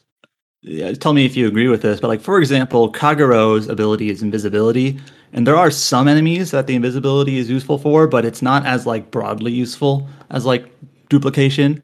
However, mm-hmm. Kagero's like they call it his combo vision. That's when you basically just have them do an attack. His combo vision is actually like really useful at like filling up the crush gauge, which we haven't talked about yet. Um, so just it's worth like well if you're not if you're not linking with him, you might as well just throw him in and do his combo vision every once in a while to to have him you know come in and do some damage because it's pretty useful um, Yeah. on its own so this is just a minor element well it's not really a minor element but it doesn't take much explanation is that every enemy you fight has hp of course but they also have like uh, i forget what they call it exactly it's like a stamina bar It's like the, it's like the crush bar. gauge, the crush Yeah. bar gauge. And so there are some enemies that have a lot of health, and if you were just to try to whittle their health down to zero, it might actually take a while. However, all enemies also have like a crush gauge. It's like a stagger bar, like I said, where if you can get that down to zero instead, you can perform basically a finisher on the enemy and take them out instantly. So when, as you get used to the game, you kind of get familiar with the enemies and also familiar with your character abilities, like your various what your various links and bonds and combo visions and things like that can do. You there might be certain enemies like oh these I know like for example these winery enemies these are like they're like these big like they're like big monst- monstrous like deer or something like that right Yeah, they're they're, with- they're, they're almost the equivalent of like Tremors. Uh, you remember those Yeah. movies? Yeah. Um, so like those enemies have quite a bit of health, but if you are careful in how you're attacking them, and like one of them, for example, their weak spot is their rear legs, and you if you go for that section of the body, um, you can fill, you can lower their crush gauge much more quickly than you can lower their HP and then do a finisher on them, and that's a much more effective way to fight than just like whittling down their HP. You're you're making it harder on yourself if you if that's all you're doing. So that's also something that I think this game does pretty well by the end is like when you're encountering different enemies, you you become familiar with oh these Santa enemies. The enemies have fun names. Uh, I know what I need to do to get their crush gauge down quickly so I can take them out quickly. Like oh, and this is a uh, the I forget what the crocs are called. The the crocodile enemies. Like Oh, this is, yeah. uh, crocodiles. I know what to do here, and you kind of learn like different enemies, like the best way to take them out, and it and it might it might require both a targeting a certain spot of the body as well as using like a certain ability. Like some enemies are more susceptible to fire or electricity, or some some enemies are better to like use your really focused on using your psychokinesis on them. So it's actually kind of funny that I think this game uh, they they heavily advertised it as being quote from the team behind Tales of Vesperia. Now I don't know like specifically like how much of the team here worked on Vesperia more than a decade ago, but I find that I find that comparison actually kind of funny because Vesperia, while it's a different sort of game, I also feel like it's also the sort of game that took it takes a while to like kind of grow into itself in terms of the mechanics that the game gives you in terms of the uh, what you are able to do and like how the game plays in the first five hours is pretty different to how the game plays like when you're in like nearing the end right Yeah. and i feel like Scarlet Nexus is similar. Like it takes a while once you start to fill out that brain map, that skill tree, and once you um, bond with your teammates and unlock more skills with them, and also just getting familiar with the game too, right? It, it really grows into itself. So it if you if you're playing it like just starting out and you're kind of feeling like I don't I'm not really gelling with this yet, um, give it some time and it it will uh, evolve a bit anyway. So it's it's that sort of game. I think that's uh, that's one of the the weaknesses, uh, early game weaknesses of the game is like they they really gate off basic like mobility, mobility mm-hmm. options and maneuverability, maneuverability options. No double jump. Uh, uh, yeah, you have to unlock double jump. You have to like unlock the, the, the the okizeme, the um the when you get knocked down and then uh, go go like oh, flip yeah. back up again. Like it feels super awful. Like in the first hour of the game, like when you don't have that ability because you just get knocked out by an enemy if you get hit, and you're just there lying on the ground. You can't do anything because you haven't unlocked that ability yet. Uh, luckily, it's like one of the first abilities you have you can gain access to, but it it, it does no. really kick you off. Um, like that. But uh, in general, like the the skill tree is pretty good. Like you know, they really has a lot of really handy abilities for you to get. Um, you know, and, and you can go uh, several different ways. Like you can extend the like uh the combo of your basic attack. You can uh, do more aerial attacks or more aerial options. That's a, a really pretty big distinction between Yuito and Kasane, where um, Kasane really really shines in aerial combat, while Yuito is more of a grounded um, character. He mm-hmm. attacks with a sword, so he's more melee focused. While Kasane has like floating knives that she flings out, so she's more of a mid range fighter. So and then uh, Yuito never gains access to two back dash or uh, aerial dashes, but Kasane has the option to get two aerial dashes. Um, also comparing the two characters, this is exactly where I was going to go. Um, this sort of makes sense. Like this is what I would have expected them to do because uh, Yuito. So each character has basically like a strength stat for their for their physical hits and like a power stat for their whatever their magic is, right? So Yuito's strength stat is significantly higher than Kasane. So for like using your physical weapon on enemies, Yuito you can get by pretty well just using his sword and just like the occasional psychokinesis throw, right? Um, Kasane is quite a bit weaker than Yuito when she comes to using her like knives. So if you're just sticking to using her knives, it might feel like, man, enemies take a while to take down. But that's because she's much stronger with her psychokinesis. So I feel like Kasane is actually like a little bit, just a bit, more like an advanced character because um, you have to rely on her uh, psychokinesis abilities to really do damage. They do a lot of damage, like I said, more than Yuito's, but you you kind of have to realize that and you use her knives to kind of whittle down enemies to fill up her bar, and then that's when you can start throwing, you know, objects with her psychokinesis and really do damage. So that's kind of how the two characters differ in like broadly in terms of their playstyle. Yuito, you can really kind of just focus on using combos with his sword, and Kasane really focusing on like how to most effectively use her psychokinesis. Um, plus, of course, like the range that they attack at is different and whatnot too.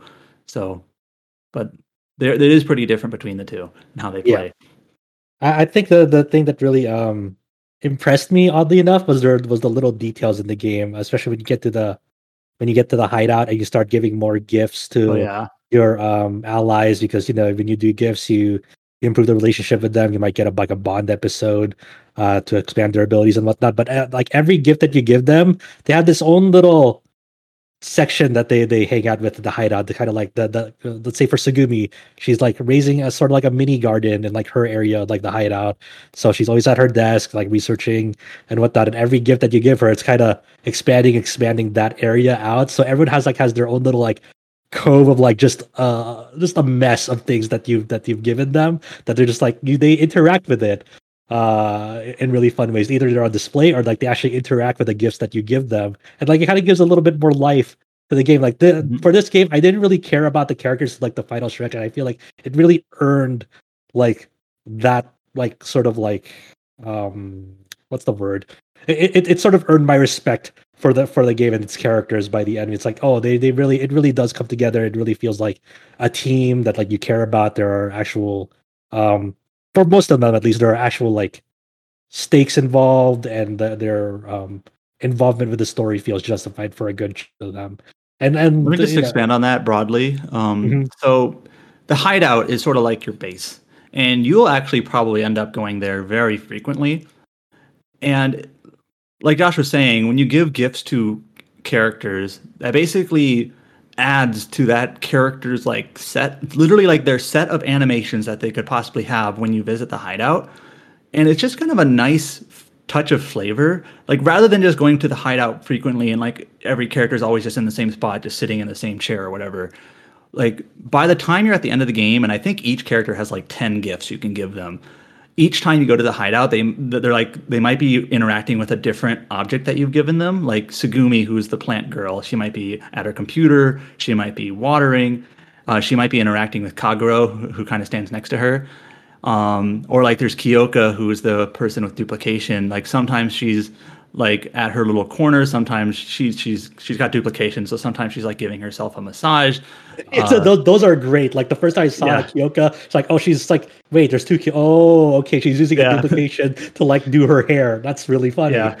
and so it, it's just like a cool little touch that because you go to the hideout so frequently that it's nice that there's like such a variety of different animations that the characters might be doing that if you know it, it's not just like it feels alive rather than just like a gamey like oh here's all the characters standing in a row or something. Like they're always So I'm gonna, I'm, I'm gonna chime in here, but one of my favorites that I saw people sharing screenshots of, like one of the characters was just like completely laid out on top of one of like a giant like carnival plush or Yeah. something like that.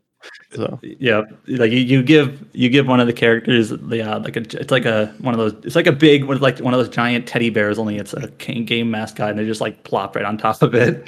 Um they're a pretty stoic character too um so it's kind of funny to see that but um yeah it's just it's just like a really fun touch of color um Yeah. flavor for the game uh and i don't know if you noticed this josh but like the gifts in each playthrough are unique Yes. so when you start your second playthrough, all of your gifts from your first playthrough are still there, and then you're like literally just adding more. Um, so you it, uh, by the end, it's like a it's honestly it's a little bit like a mess. There's just so much in that hideout that that people can interact with. Um, it's and adds a lot it's of so it's so you know, funny. It, it, it, it- like by the end, like the hideout looks like like the aftermath of like some sort of like party you went to. Almost. It's it's really funny. I think one also one of the, the things that really stood out to me is like the the uh, OST for the game. The the music in this game is uh, it honestly surprised me. There was a lot of really really good tracks in this game. I think one of my favorite tracks is like for like one of the very big early story revelation scenes for Yuito.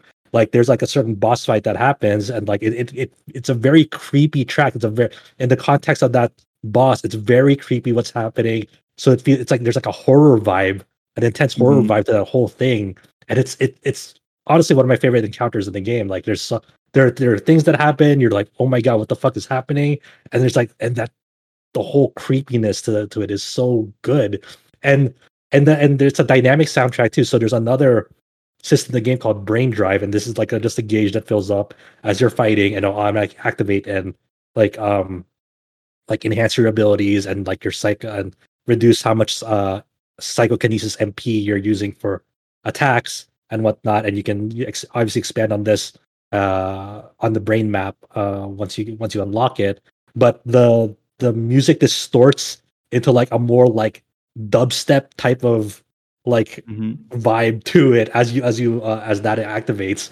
So it's really funny like how lively the, the OST is for this game too. It's it goes it's so varied and it's so refreshing. Like I, I I haven't felt this enthusiastic for like a brand new IP out of nowhere in a while because I'm just like by the end of it I just felt good I was like dang this is this is a really impressive thing that they made it sure it has its flaws like all the side quests suck they're all like Yeah, fetch quests I was I was actually just about to say like yeah the things that this game does not do well, honestly, the side quests are like it's like um, I don't want to say garbage, but they're they're the side quests. It They're very like so half-assed. Like we should have side quests, so let's throw in side quests, right? And they're just completely checklisty. No worth, and you're getting worthless stuff. It's like any any of the awards you get from side quests you can buy, and it's not they're not like story based side quests at all. It's literally tasks to do. They're just bad. they don't add anything to the story at all. Like Not at all. like- yeah, like a, like be like random OSF soldiers or random people. It's like, oh yeah, like can you get me like three of this consumable item that you already have? thanks. Or hey, you know, there's a thing over there. You wanna like beat up an enemy using this like three times? It's like please go do that. Okay, and then here's your reward, like a weapon that you already have. It's like cool, Yeah. thanks.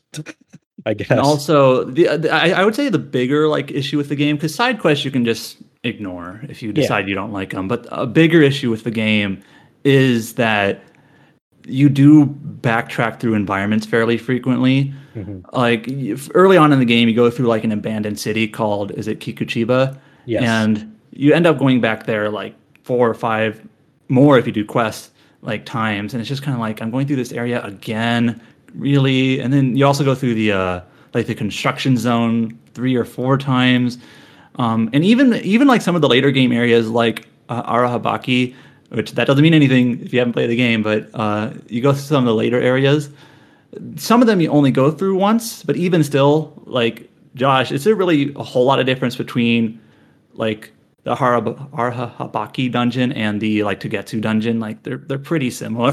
So, yeah, Um, they're pretty, yeah, they're pretty. It, it, so that, that's like Mhm. yeah, that's that's probably like if I had to lay, name one thing as the biggest weakness of the game is this sort of environment reuse and also not just reuse but like some of the environments just kind of work similarly to the other anyway um, even if they're not technically the exact same. So it's it, just it kind of also it also doesn't help that like there uh, there are like environments throughout like the or there are areas throughout like the stages where you don't have access to like say you, you don't have Luka yet because Luka has the power of teleportation. So that means you can like go through like previously inaccessible areas in previous areas but like the things you find behind that are like totally not worth it. It's just like oh it's just uh, it's already uh, a consumable that I already have that I'm already maxed out on. I don't need this or Yeah, I, I'm going to hesitate to say this, but there, there, at first, it almost feels like there's like going to be like a Metroid style, like, oh, here's a door that you open with electricity. I don't have the electricity character yet, so I bet I come back here once I have them, so I can open this door and get something good, right? And it's not like that at all. Like you open the door and it's like sometimes there's literally nothing, and sometimes it's like a potion. Like oh, Yeah, yeah. But but I think Um, uh, but you know I if they decide I hopefully I'm really hoping this game does well. If they decide to like make a sequel, there are there's enough room for improvement that you can really make like a really crazy good like sequel out of this game and like be just forever remembered. You know, there, there there are avenues. uh you know, on where this game leaves off, like uh, where where they would take it would make sense and would be very exciting if they decide to explore it. so Yeah, I think we kind of touched on the broad strokes. Is there anything from the play, from the members in this cast that haven't played that you're like wondering about? I kind of just feel like I think I have also maybe not as vocally as you, but I've also been on the record saying like I don't like when games are so intertwined and designed to be MCU style things where they're like cross pollinate like media and everything's got to be interconnected and this is something that stands alone everything on it is original and created bespoke for this game that I just feel like I really need to like set aside time for it. I don't know. That's, my the main other takeaway. thing. It's actually not that long either. Um, a, a single character playthrough, a single character playthrough is about 25 hours more. Like I I was around 30ish when I did all the quests and like boosting all the. I did gauges uh, and whatnot. mine, mine was like about 22 on, on mine, but you know, some people have gone 20. But it, it, it- it's one of those things. Is like you think side quests are worth it at first until you realize no, they aren't at all. There's Well, like, one okay, thing that I Well, was now I actually know, starting yeah, to that's wonder was it seems like it's always an easy criticism to say, or maybe not easy, but common, that side quests they're very easy to criticize because I don't know if that they're just typically bad or people expect more or our expectations are misaligned. Like maybe this is a tangent that I don't want to get into like on this cast. But like, what is a game with good side quests? Because I feel like Final Fantasy VII Remake, great game with bad side Witcher quests. 3. This, uh, yeah, Witcher. Like, and but then like, I would like to see like what makes Witcher Three side quests so good. Another game that I actually think has really good side quests is a bit of a oddball. Is Mankind Divided? Uh, Mankind Divided. Yes. Deus Ex Yeah. Ah. has really because Yeah. that game basically only has 10 side quests uh, Yep. for that game and it's like each one is its own independent story Story. which has different locations different like it's none of them are just tasks and i kind of feel like that's the direction i wish more games did where it's like this game Uh, like imagine scarlet nexus and bizarro world that has three side quests and each one only involves like a handful of characters but it's actually like got a beginning middle end like has like you know some sort of self-containment or some sort of like rather than just saying like kill four horse accordions with the smash attack or whatever it is it's just like i don't know it just seems First like i hear more and more that like this game is good except the side quests are bad. I'm just like i wonder like what we need to do or like start thinking about in order for that to no longer be so prevalent. First of all, when you asked about what game has good side quests, this is out there, but I was thinking Vampire the Masquerade, um, kind of for the similar reason as Deus Ex Mankind Divided, because they're like, they're there's th those in that case, it's more like the story and characters. It's like a, it's like a separated, themed interaction, you know, story that's happening that you can experience optionally. So it's a side quest.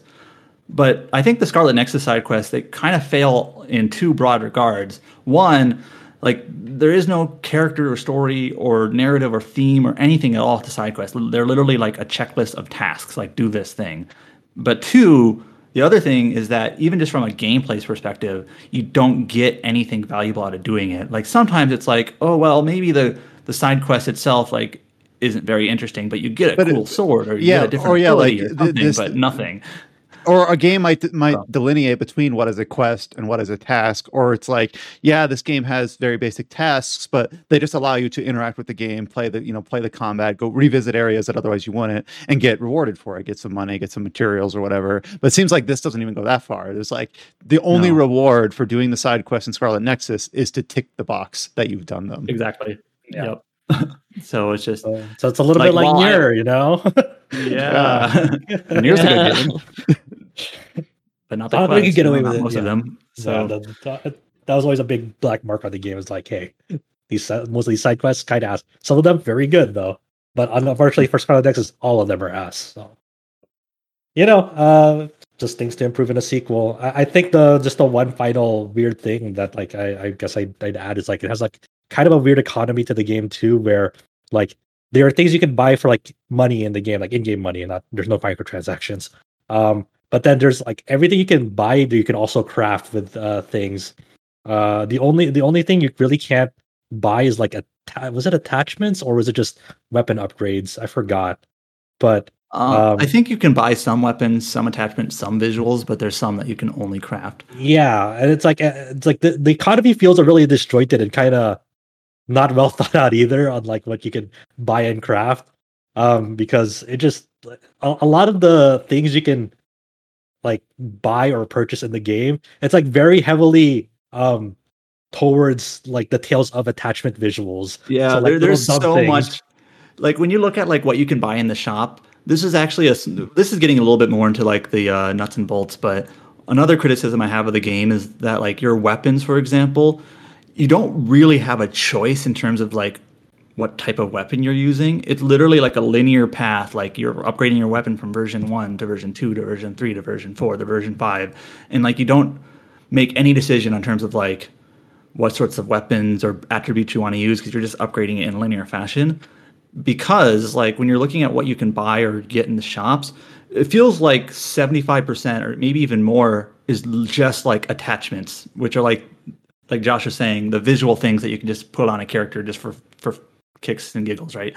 Um, and so that's like most of the economy of the game is for that, and, And- like and- weapons and stuff is just not so much. and, and it works to like it doesn't even work to its like advantage too because like it's easy to like oh go to this cutscene it's like oh this character looks stupid but for a lot of like the cutscene this game starting from like a- after you reach the first 25% like get pretty serious and it's like and if you put those on they kind of take away from the scene easily because Mhm. like there are things serious things happening it's like hey look at that guy i put a stupid fucking other helmet on this dude and he just looks really funny Well, The Tales games are like that too. I Yeah, guess, yeah, yeah. Those have a little bit more levity, I suppose, in The- cutscenes here or there. They're, yeah, they're kind of they're kind of more lighthearted until like the final like seventy five percent or the final twenty five percent of them. This one, I feel like the the the the way this game progresses and the way it goes, it's like Tales games get up to like that seriousness level at the last stretch. This one like gets into it pretty early and doesn't stop. I guess one, one like I don't know if you've already mentioned this, but like for people who want to give this a shot but don't know who to start with, I, I guess we'll recommend. Like you did mention it earlier you At the very beginning. Friday. yeah, because of the way that the way the perspective works, I feel like it's a Yuito's route makes more sense in retrospect than it does like head on. So yeah, cool game. You, you, Bandai Namco, you did you did good. I'm very impressed. And I guess this this will be like an ongoing thing, uh, like for one of our guides. But the anime adaptation has like keywords you can get from those uh, episodes, and like there's a there's like a mechan or a, a little thing in this game where um you can input those codes that they give you in the anime episodes, and then that I don't know exactly where it'll lead to, but I guess for like the first one, you get like a little text message for Yuito that shows like tell, like he gushes out about like the in-game mascot because he's a big fan of it. But I I really wonder if like those codes will lead up to something more significant by the end. Who knows? But I, I thought that was like a really cool tie-in. It's like no, mo- most like most games don't do that, and like the confidence that Bandai Namco has put forth with this game, especially with the was it the producer or the director Anabuki? I forgot. Hanabuki's uh, the director.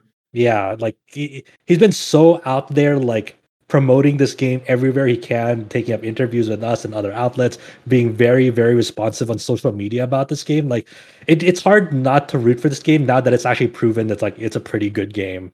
He's been like retweeting just like random players that have been like sharing their experience or pictures. Like, and he's, he's- also like creating his own gifs and like screenshot slides on Twitter, and it's like, hey, look at this game, that Scarlet Nexus. And what other director does that? Like for a big company like this, um, like it, it's endearing in a way. It is, uh, you know, uh, I'm I, I become just like a, a weirdly big fan of this game as like the games the games have progressed, and uh, you know we have a dedicated uh, channel for this game now on our Discord, and our community seems to be like, yeah, the, the more they play, the, the more they're kind of digging. Like this, this is really getting cool.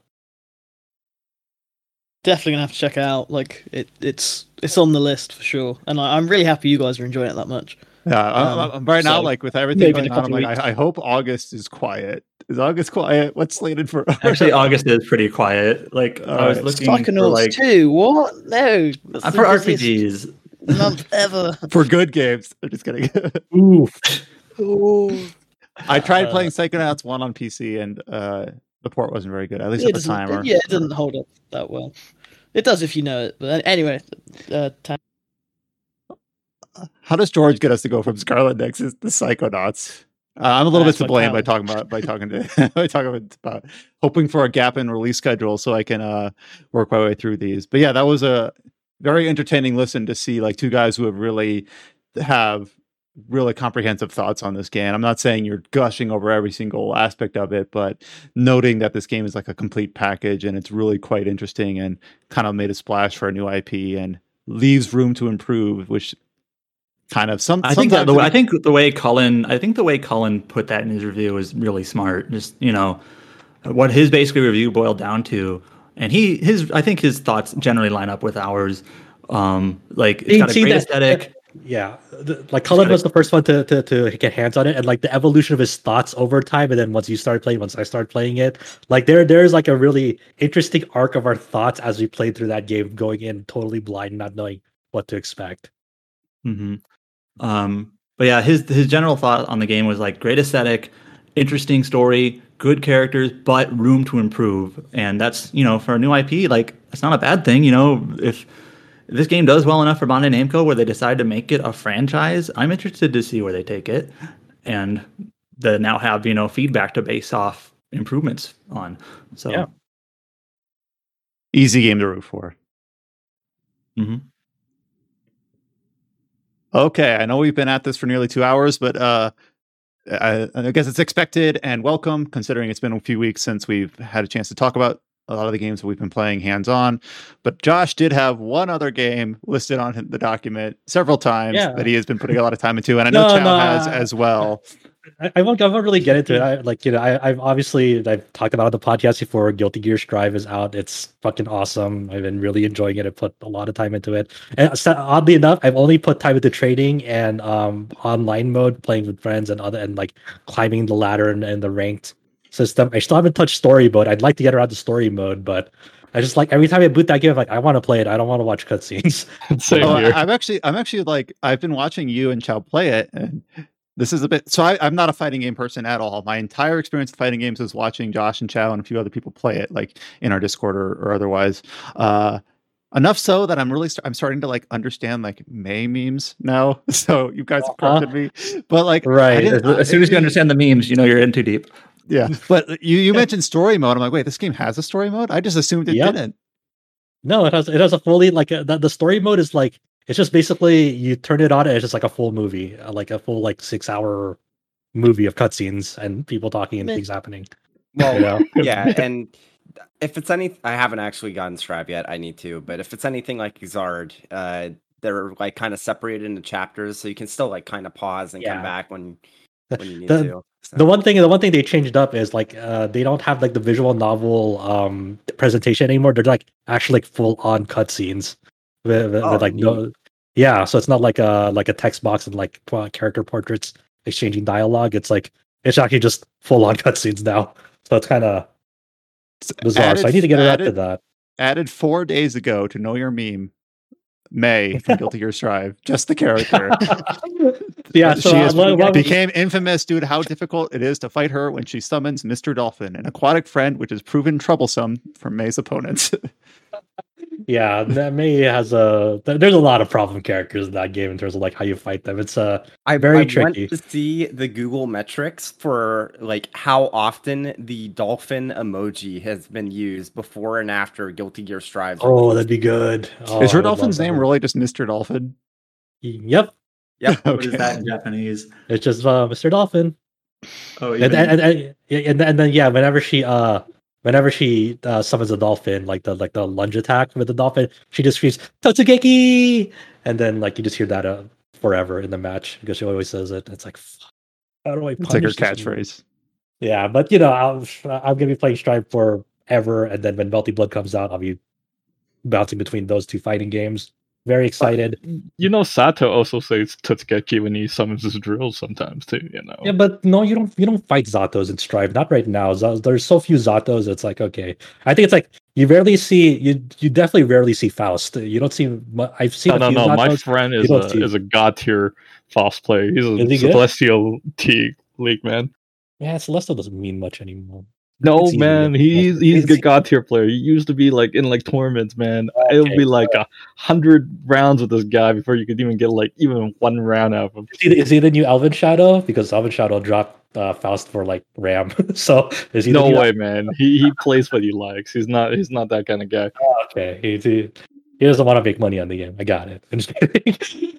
um, but yeah, you know, Strive is good, but uh, more relevant to us, uh, Adam and I have also started playing this new Legend of Mana remaster that came out uh, yesterday. One of our new, one of our newer uh, writers and contributors for the site, uh, Scott, um, went and re- re- reviewed this remaster. He seems to really like it. Um, I, I've only put like a, a handful of hours into it, uh, but it looks really good. Like, The one thing, the, I think the most weird, interesting part about this game is that we, when it was announced and before it released, we didn't really know who was working on it other than, you know, Square Enix announced it. But it is M2, who is, you know, they're well known for this sort of work in terms of like porting classic games, like pixel based games to newer platforms. They've done a lot uh, in terms of Square Enix. They did the collection of Mana, you know, a couple years ago. But yeah, it's M2 who did the uh, the work on this one. So it seems to be a pretty good, you know, what do you call it? Like a pretty good port to modern platforms, especially in terms of the PS4 and Switch versions. However, uh, I just started playing the PC version, and that one seems to be a little bit weirder. Yeah, uh, I, I've been playing on the PC also. Like it, it generally holds up performance wise, but the like there are weird things when the like when the background scroll it doesn't look as smooth as it could. But more importantly, uh, when you get into combat with the PC version right now, hopefully they patch it. uh, it feels like performance just tanks whenever uh, combat Yeah. uh, when you get initiated encounter, especially when you when your weapon imp, uh, hits an enemy, like it, it just chugs for some weird reason, and I don't really. I, I'm still kind of in this phase of like I can still refund this game on Steam, uh, and just get it on like PS5, and that looks to be that that version looks to be fine. You know, I still don't know like what I want to do. Like, I, I'm I'm really coming close on whether I can refund it or not as well because I really I want to like ha- just have it on PC, just like to preserve it on PC, you know, because it'll always be there. But I, it's I don't know, I don't know. I hope they patch up that PC version fast, or at least announce that like, hey, we're gonna go fix it and whatnot, because this seems to be a common problem. I looked at the Steam forums. Um, hopefully to get that sorted out. I, I guess for people who don't know what Legend of Mana is, obviously, we should, yeah. You can probably assume, not assume this. Yeah, it's the follow up to uh now now the localized version of Trials of Mana. Um, this is the fourth Mana game that came out. Um, this is a, a weird uh game in general because you, you start out you uh, choose a protagonist whether male or female, and then you look at this just map, and then you go to this map and you give you like this kind of sort of like, hey, where do you want to like put your home to be? And it's a very non-linear game where it kind of it just it- it's very much like a saga game where you kind of just have to do stuff and explore and you know you can you can always follow a guide but you know if you want that sense of exploration and wanderlust the this game is definitely for you um so you plop out the, a, a section of land where you want to build your your home base and your uh, uh, other lands to explore so like you get like this mailbox artifact and that's uh, how you uh ex- like that's how you progress in the games. You collect these artifacts that you plop onto this designated land that you um set up. So you plop out uh, this mailbox and you put it here. It's like okay, there's your home base now, and then you know uh, you you eventually get another artifact. I think the, the you you get like a wheel artifact, and then it's like okay, where do you want to go to? Where do you want to plop out this uh place? So like okay, um I don't know, put this wheel artifact here. It's like okay, you discovered a new new town, Domina and then th- that's kind of like the the cadence of the game where you go into these places and like there's no over like big involved overarching plot line in the game you're just going to these towns via the artifacts you collect and then you see like these story arcs or events happen you talk to npcs and like one of the like very early ones you can unlock is like this merchant and like he's like okay um i want to go the way, to the merchant is like a rabbit. yeah yeah there's a lot of like an- animal npcs in this game and his name is Niccolo. And he's like, "Oh, t- I need to go to this place," and it's like, "Okay, I'll go assist you." And your party members are usually like a- another NPC, or you can uh, do it uh, local co-op play as well. Or and like, uh, what was the other uh, uh, party member you get? Like some sort of spirit or summon? I forgot how that worked because I'm not that far. Yeah, I am not that far in either. yeah. Um, but that that's the if you're a fan of like like a montage of like short stories, like this is definitely a game for you because like they're very digestible. The the the flip side is since it's so it's so non-linear, it's very very easy to like miss stuff as well. Um, yeah. you'll just get to the end of the game and you and you might have not have seen like the rest of the seventy five percent of the game. You know, the, that that's kind It's, of like- it's definitely the type of game where um, you kind of have to either a if you decide you want to absolutely see everything that you possibly can in one playthrough, you pretty much have to follow a guide. Yeah. Or you just kind of have to accept that I'm just going to do this, you know, see where it takes me, just see how things shake up, and accept that I'm that I'm not going to absolutely see every single event in the game that's possible. Yeah. So that's just I- it's just that type of game. I think the the real winner, uh, the real winners of this remaster are obviously the backgrounds are gorgeous. Like they did an AI upscale and like uh did did the finishing touches on it. Did it like it'll look weird to people who are weren't exposed to it before because these are very like well filled out like like the landscapes and the backgrounds aren't pixelated. They're like actual full artwork, but the, your character models themselves are pixelated. So you you might get like this weird disjointed feeling if you're not used to that. But the arranged soundtrack is incredible. Yeah. Like I, I was very surprised. Um, like when when we think about like remasters and like when they did uh remaster work to their original OSTs, you're always kind of holding your breath. Like, I hope they don't really change this too much. Like, I think one of the two easy examples off the top of my head are the Demon Souls remake. That that remade soundtrack, not not great uh, for a lot of its boss themes for me. Um, and also the NieR Replicant remaster is like it's still a really good soundtrack and really good remastered soundtrack, but a lot of it is has been replaced with orchestral element uh, instruments. So it has like a more grander epic feeling that like for me i kind of like the the more um synthesized versions of those tracks in the Mhm. original version.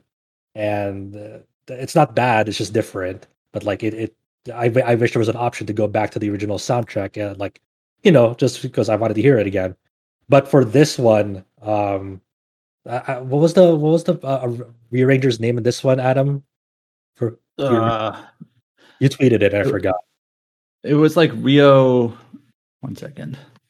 Yeah, because Yoko Shimomura did the original soundtrack for Legend of Mana. It's well, you know, it's a Shimomura soundtrack. It already sounds incredible, but this is like a a step. So the, the the the arranger was uh, Rio Furukawa, okay, and his studio is in- Initiate Sound.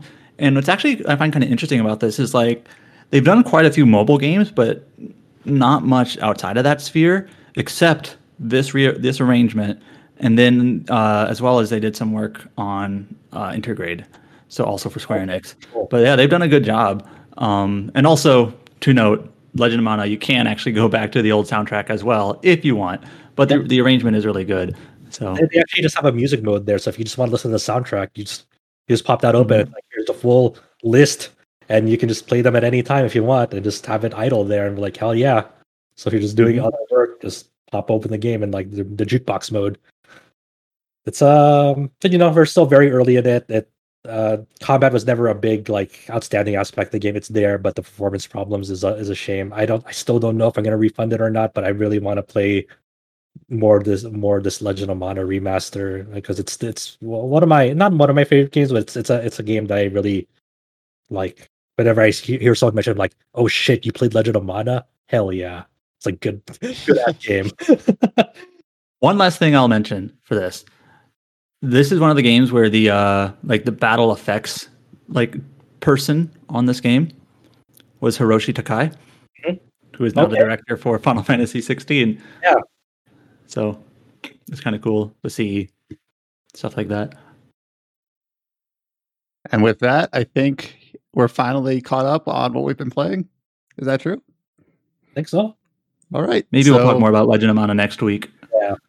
And there's actually one game that I've been withholding because it'll end up being relevant in our first. So I'm looking ahead at like all the different news stories, and there's a there's a one big thing this week that we haven't even talked about yet that we still have yet to get to. So this whole podcast, even two hours plus in, we're still just kind of ramping up.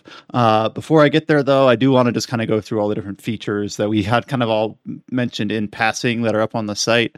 Uh, Legend of Mana Remaster, we got the review up uh, from Scott, one of our newer contributors. Uh, James's Monster Hunter Stories 2 PC preview, along with the video attached to that on our YouTube channel. The Scarlet, the Scarlet Nexus review, uh, Cullen's ri- write up that we mentioned earlier, is up on the site. Um, two other things that we haven't mentioned yet, and maybe we can just briefly touch on these. Uh, one of them is a review from another new contributor, Paige, who did Disgaea 6 Defiance of Destiny. So this is a game that obviously has been out in Japan. So people who had looked for like what the reception there kind of might have known what the uh, possible or probable outcome was here. Uh, I haven't I haven't read through her review yet, so I don't I don't have the nuance of what she mentioned, but I know she was pretty lukewarm on it. Uh, so I think I even mentioned it in a previous podcast where like I someone I follow on Twitter was playing through the Japanese version. They mentioned that one of their problems was is that you literally can just auto battle through the entire game. So yeah. Sounds good. And I, I'm just me. noticing. I'm just. I'm noticing just now. uh, I think it might have literally gone up as we're recording this podcast. Is that another new contributor? That's three that we're up to now. Uh, Jess has put up a review for World's End Club. So this is a game. This is the game that uh, Josh talked about about a month ago, month and a half ago. Uh, so I, I this literally just went up. So I haven't read it yet. So maybe we'll be able to talk about it more uh, next week or in another venue. But an, another lukewarm review for that game. So that is also up on the site. It's the most recent feature.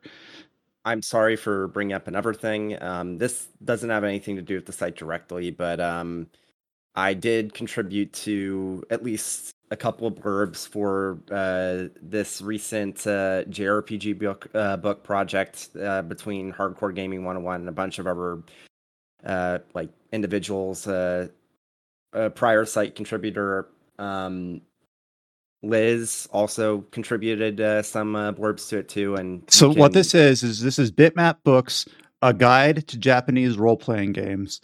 So yeah, it's basically a as far as I understand it, it's a fan collection of like anecdotes and blurbs and discussions about anything and everything to do with JRPGs. It was just made available for Well, uh, pre-order.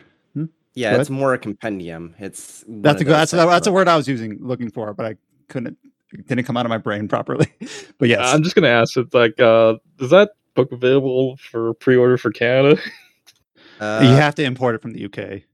That's where Oh, it's based jeez. out of. It's gonna gonna be be on it. Well, they said it's gonna be on Amazon yeah. US too. I think. Oh, okay. I think there's only gonna be two thousand of the limited edition co- version, but there is a standard edition. I think. I And know. also a uh, PDF version as well. Yeah. So Yeah, so that's uh, both James Galizio and then alumni Elizabeth Reyes. Just to be um, clear, I do get absolutely no royalties. So I'm just shouting out because I think everyone did good work on it. Mm, and it's just it's like even the previews up on their site and we'll we'll put a link to it in our uh, post for this uh just the the the the breadth of coverage just based on the preview images like everything from like Shin Megami Tensei if to Phantasy Star to the Yakuza series like the whole series uh, Reflection. yeah. uh, just and then obviously Falcom's in there, and you know Soulsborne. It's it covers everything. So yeah, yeah, and it- it's Soulsborne very is in a JRPG book. There you go. Yeah, that- yeah. So we're we're justified by talking about Yakuza uh, Yep. before Like a Dragon. It's all on there. So yeah, it, it looks fantastic. I, I really want to get it when it gets uh, up on Amazon in the US and whatnot. It looks it looks great. And the final feature that Adam might have a few sentences to say about is he had the chance to sit down with the Saga devs to basically follow up on. Obviously, this year we saw the Saga Frontier uh, remastered, and you were able to sit down with uh, Kawazu and Mira, the Saga producer and is it director? What's Mira's title? I sat down with Kawazu, who is the boss, and Ichikawa and Mira, who are both producers on. Oh, Saga they're Game. they're the producers. Okay. And Mhm. I guess I'll just let you, since you're the one that had a chance to talk to them through an interpreter, uh, just about the feature that you put up. So yeah, I was I was invited to talk to these th- this team, which admittedly was a little bit awkward because like usually when there's like interview opportunities like this, it's because there's like some upcoming like title that effectively the interview kind of works as like advertising for like hey this game's coming out let's talk to the people making it. Uh, and you'll see that all the time right? But in this case it you know there is no announced saga game like not officially coming out. So is it like a chance to reflect a little bit on the series? Um basically uh, in terms of nuts and bolts in terms of what they told me it seems like the the these re-releases that they've been doing for the saga games such as collection of saga saga frontier remastered they're doing above expectations. Um, the way they said it maybe not like setting the world on fire but they're doing better than they had hoped. And they especially noted the um the uh, steam version doing better than they expected by a significant amount, and also the uh, the Switch version of Saga Frontier Remastered being the most sold version. And they said that was actually highly unexpected. Um, they I also said something that uh, I want to kind of in retrospect apologize for my skepticism on my um, initial impressions for the global version of Saga Reuniverse because especially with this recent interview it's clear that they have absolutely no plans to shutter the global release in the near future and beyond because they see it as a central hub for whenever they release a new saga remaster might as well tie it into the mobile game and have both of them benefit so Yeah, that, mhm. that's surprising. I, I guess it has a really really loyal like you know player base. That's cool to see. yeah does mean i'll probably start playing it for real now because it's like ah shit i don't have to worry about it disappearing immediately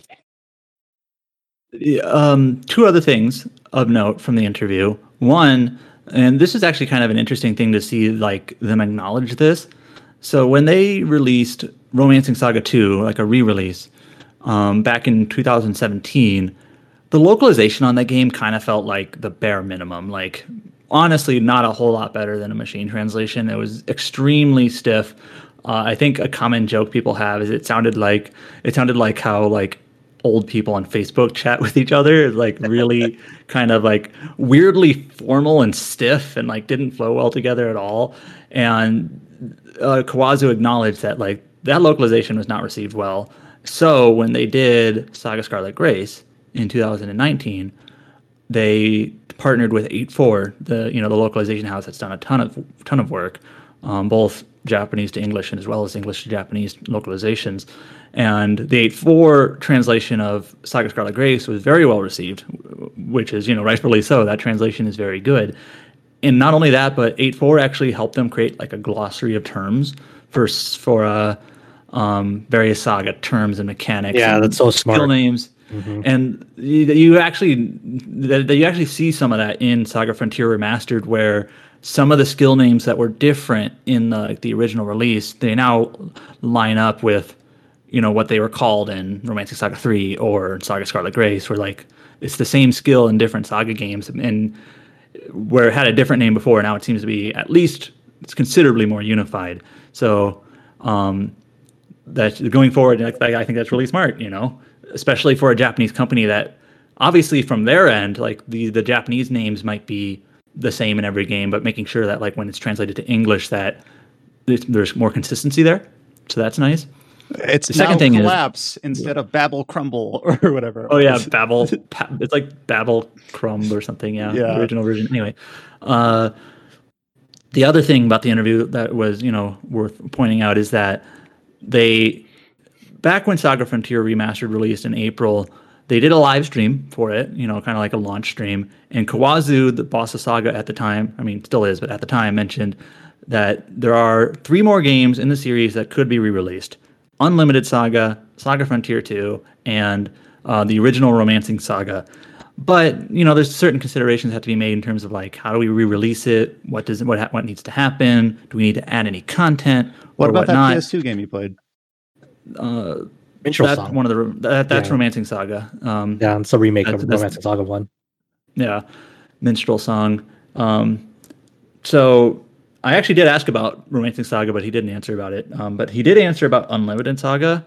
Ba- basically, what he said was we can't say a lot, but something like Unlimited Saga might require some adjustments to be re-released because Unlimited Saga is kind of has this reputation, it's notorious almost for being just like even more so than other Saga games, just very hard to like understand and you really have to work at it to really know what you're doing and how to play it.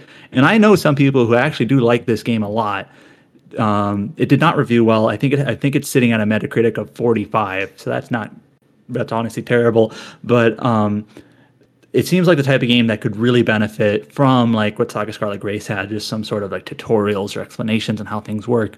I've never actually played it, so I'm just speaking from you know what I've gathered about it. I think Josh has maybe played it. Yeah, But- Chow and I have played it. Um, yeah, I mean, you, it, it having a 45 on Metacritic does not surprise both of us. That's for Yeah. sure.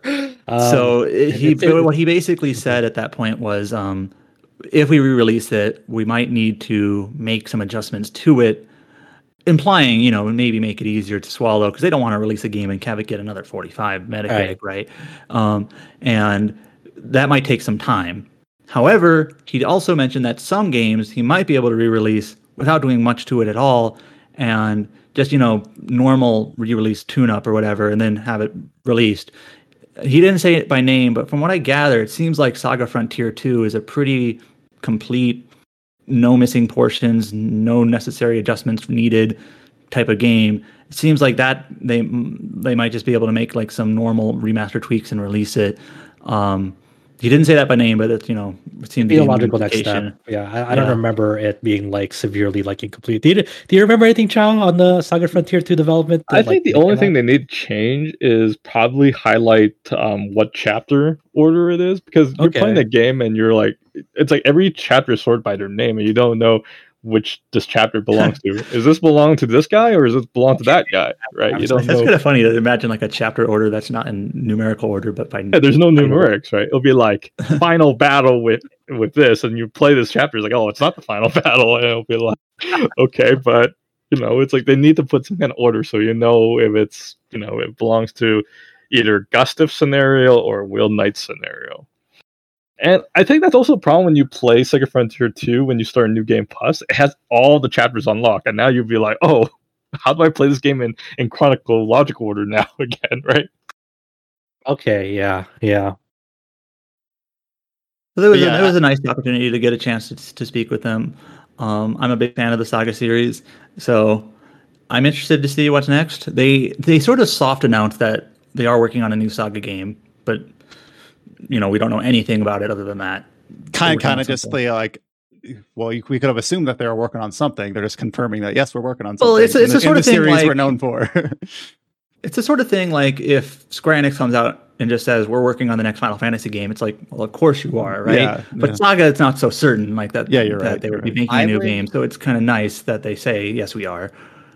I would bet that um, we might just get it announced like during TGS because I do know that the original version of Scarlet Grace came out like late 2016, so it's not like it's it's been five years or almost five years, so Mhm. it's about time. Yeah, they, Yeah. u- they usually you just have a dedicated saga stage event at TGS, so it, it, it makes sense. They usually have like a sick concert uh, to accommodate it. and that was our feature rundown Yeah, I just want to mention. I just want to uh, make one final mention. Like, uh, obviously, you know, you, you hear, you hear, you hear our, you hear our voices. Yeah, you hear our voices a lot of the podcast and like throughout the articles. But really, give uh, give our newcomers a shot uh, with Scott's Legend of Mana review, with uh, Paige's uh, Disgaea Six uh, review, and uh, Jess's uh, World's End Club review. Like, you know, you're going to see be seeing a lot more of them. They're they're part of the crew now. We're hopefully going to try to get some of them on the podcast, maybe in the future, uh, if they're interested. But you know, uh, welcome them with, open arms. Uh, they and also uh, so- so- he, uh, uh, some of them did an amazing job, especially during E3. That you may have caught some of their news uh, bits that they uh, helped us out uh, during that time. that's exactly what i was going to mention like he doesn't have a recent feature but nathan did help with news on e3 Yes, coverage front so that's a bunch yeah, of new Nathan did the story of seasons, right? The story, the Mhm. se- story of seasons review. Yeah, he did that. Yeah and maybe if we can convince them to spend three plus hours with us on this podcast you'll hear their voices I already did. it's, a, it's a big ask. So here we are, two and a half hours in, finally moving on to news topics. And normally this would be like, okay, whatever, it's just news, let's run through it. But this is headlined by a uh, by a pretty big one from the uh, from the biggest insider in the industry, known as the Epic Game Store database. so we talked about I- last week about the uh, Final Fantasy PC port uh, Final Fantasy VII Remake PC port showing up in the uh, database. And then ahead of the NGPX presentation slash Falcom 40th anniversary event, we've learned about 24 hours early, thanks to Epic Game Store, about the incoming NIS America localization of four Kiseki slash Trails games. So these are Trails from Zero, Trails to Azure, Trails into Reverie, formerly known as Hajimari no Kiseki. Well, not formerly, known in Japan as Hajimari no Kiseki. And then also The Legend of Nayuta Boundless Trails. I know that's a lot of titles that I just rattled off, Don't but worry. Azure. Go ahead. You'll have you'll have plenty of time to memorize them before you can actually play. Uh, should I just kind of Hold on, hold on. Here, let me, let me, let me get, let me get a little bit more into that, yeah. context. Yeah, let me get a little more context. So this is the, the there's there's basically three parts to this. The, the first part is that the crossbell problem has now well is now underway to being addressed. Crossbell are two games basically smack in the middle, well now now towards the, now towards the front half of the whole overarching series that had been skipped over by official localization efforts that you kind of had to look through other means, such as the recent Geofront fan translations. More on that later. Uh, so now they are going to get official releases. These are games that take place more or less there's some caveats between the Trails in the Sky trilogy and the Trails of Cold Steel four part series. So this was kind of a gap in the official releases that starting in fall 2022 will now have an official English release. The second part is that Hajimari no Kiseki, as of right now, the most currently, like the furthest out game, is now going to have an English title, Trails into Reverie. That is titled, or sorry, slated for 2023. What are the release then- platforms for these games? Uh, the platforms are uh, PlayStation 4, PC. Is that it? Did I miss one? No, there's Switch. Switch. Switch. Oh, they're also on Switch. I feel like I feel like I should uh, also for you can say PC, but when you say oh well, it leaked on the Epic Games Store. Oh yeah, so it leaked on let's clarify, Epic, but it they're is coming Steam, to GOG, Steam and Epic. GOG as well. Yeah, Yeah, Epic was just the megaphone at which apparently all announcements are made these days.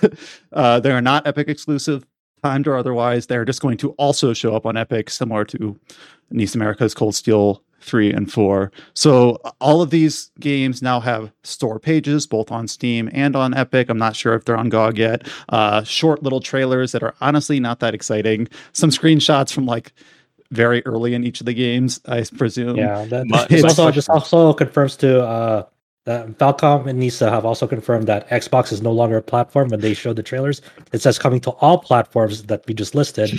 so I mean, there's no Xbox logo in any of them. So Yeah. Xbox, Xbox- and Microsoft, I'm sorry. Xbox You're- was just a fever dream. We all we all Yep. some, thought it up. Um, what what a heel turn after putting the Sky F4 Complete Plus on Game Pass. Jeez. We're still so random. but yeah, so all of these titles are slated for just a generic 2023, with the exception Except of for Trails from Zero, which is fall 2022. So Wow. Does that mean I have to wait till 2024 to play Kuro no Kiseki in English? I'm gonna That's- fucking import it. I'm just gonna import it. I at this point, like with Hajimari and well, Reverie and Kuro so far away, I'm just nah nah nah. I, I, I'm I'm I'm bite. I'm just ripping that band-aid off now. Thank God. I, I I, can. yeah, yeah, I I guess that's the ripple effect of like since uh, now that now that they have to they're underway to solve the cross pro- pro- problem like we they're now pushing out further titles uh, you know in the, in it's also it's also um just one thing to think about. So falcom basically announces and releases a game every year right? Like Right. some there's some exceptions but broadly it's like one game a year right? Yeah whether it's and the Easter trails so- kind yeah so like they almost always announce at like their press their, at their like investor event in december so in december of this year kuro, kuro no kiseki will have been released in japan. And it's very likely that falcom will announce another title at that point whether it's Ys 10 tokyo xanadu 2 something else i don't know. But uh it's like by and we'll it'll feel like we're almost even further behind right? Um By the 'cause, like- time that Reverie releases in the West, there is a very, very real possibility that we will have both Kuro and whatever the next Trails title after that is already released in Japan. Yeah, like Mhm. Kuro no Kiseki 2 already exist. Yeah. okay so let, let's uh, let's uh, before we get yeah, too there's a lot there's a lot of ourselves, uh, details to get yeah, into here. Let's, uh, Um, let's get into the the, the geofront situation. Uh, you can go introduce that, Brian. Yeah. Uh, Uh, you can go. Go ahead, James. I just want to be very clear from the offset here, and uh, Chow can attest to this. So, and I guess even to a lesser extent, Josh is. Uh, but both Chow and I did actually help test the Trails from Zero um, beta build for the fan translation patch, which normally wouldn't be a big deal, except uh, one of the other announcements, though Nisa didn't explicitly say it themselves, but there was a back and forth on Twitter, and Geofront announced it the crossbell localizations for well trails from zero and trails to azure are using the geofront translations as a base and as a result of that nisa has bought out the fan translations. If you wanted to download the fan translation patches for either of those games and you hadn't already you're going to have to find them through other means because they have been taken down from the official geofront website. Also as a ripple effect from that and colin has, has talked about this on twitter so Colin actually directly contributed to the Geofront project. He helped with the English op- opening for Trails from Zero. that opening is not going to be used in the official localization, but because he was a member of a team, he did get paid for his work on the project. And we have a disclosure for this on the article, like going over the official announcements. But just to be clear, for the foreseeable future, he is not covering NIS America titles. I don't know about Falcom stuff. I guess in the weird situation where a Falcom title got localized that wasn't NISA, it might be a gray area. because but- on the letter the the letter of what happened is he got paid because NIS America one way or another bought it, so he got paid by NIS America. But you know we don't need to worry too much about like what ifs right now. But uh, for Yeah. now, he just cannot cover. We, we, he's not going to cover NIS America stuff because that's a conflict of interest. So Yeah. Yeah. And even though neither Chow or I got paid, we are both buddies with the Geofront people. Uh, we've met them. Well, I've met them in person several times. And uh, as a result of that, neither of us will be covering Trails from Zero or Trails to Azure. It'll have to be other staff that'll take over for that. and this is this is kind of obvious, but like when you tested this, you had no idea that it was going to become an official thing, right? Yeah, Oh, it, was, yeah, it was no. it wasn't an Oh. NIS America product at the time. It was a fan. It was Yeah, a well, passion we, we had no idea, right? It's I not mean, like you went into it saying like, oh, oh this is Yeah, going to be an official disclosure NIS published thing, thing. right? Yeah, is so that obvi- obviously because of Colin those of us on the staff were aware of this announcement coming a, a certain degree in advance so before this was announced we knew that what was happening but uh yeah so that's the situation it's great to see the localizations coming it's a little bit odd that since they've already got completed translations it's taking so long for zero and azure to come over but official releases it's coming to consoles I mean, People should be happy that, that we're yeah. getting official localization. It's probably more so release. on the production side of things than the translation, because obviously these these fan translations are going to need to be edited.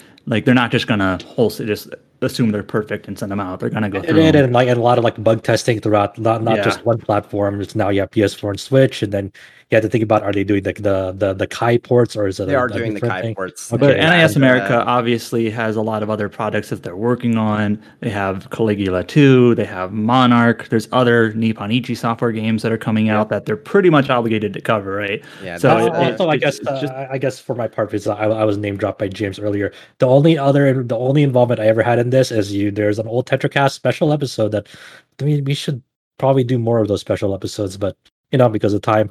But you know I I'm friends with some of the GeoFront team, the, notably uh, her. She goes her her online handle is uh, Floofy, and also Guan.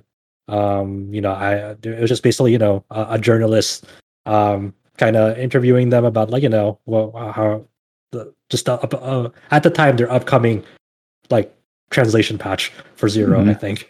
Yeah, so that was that And- long ago.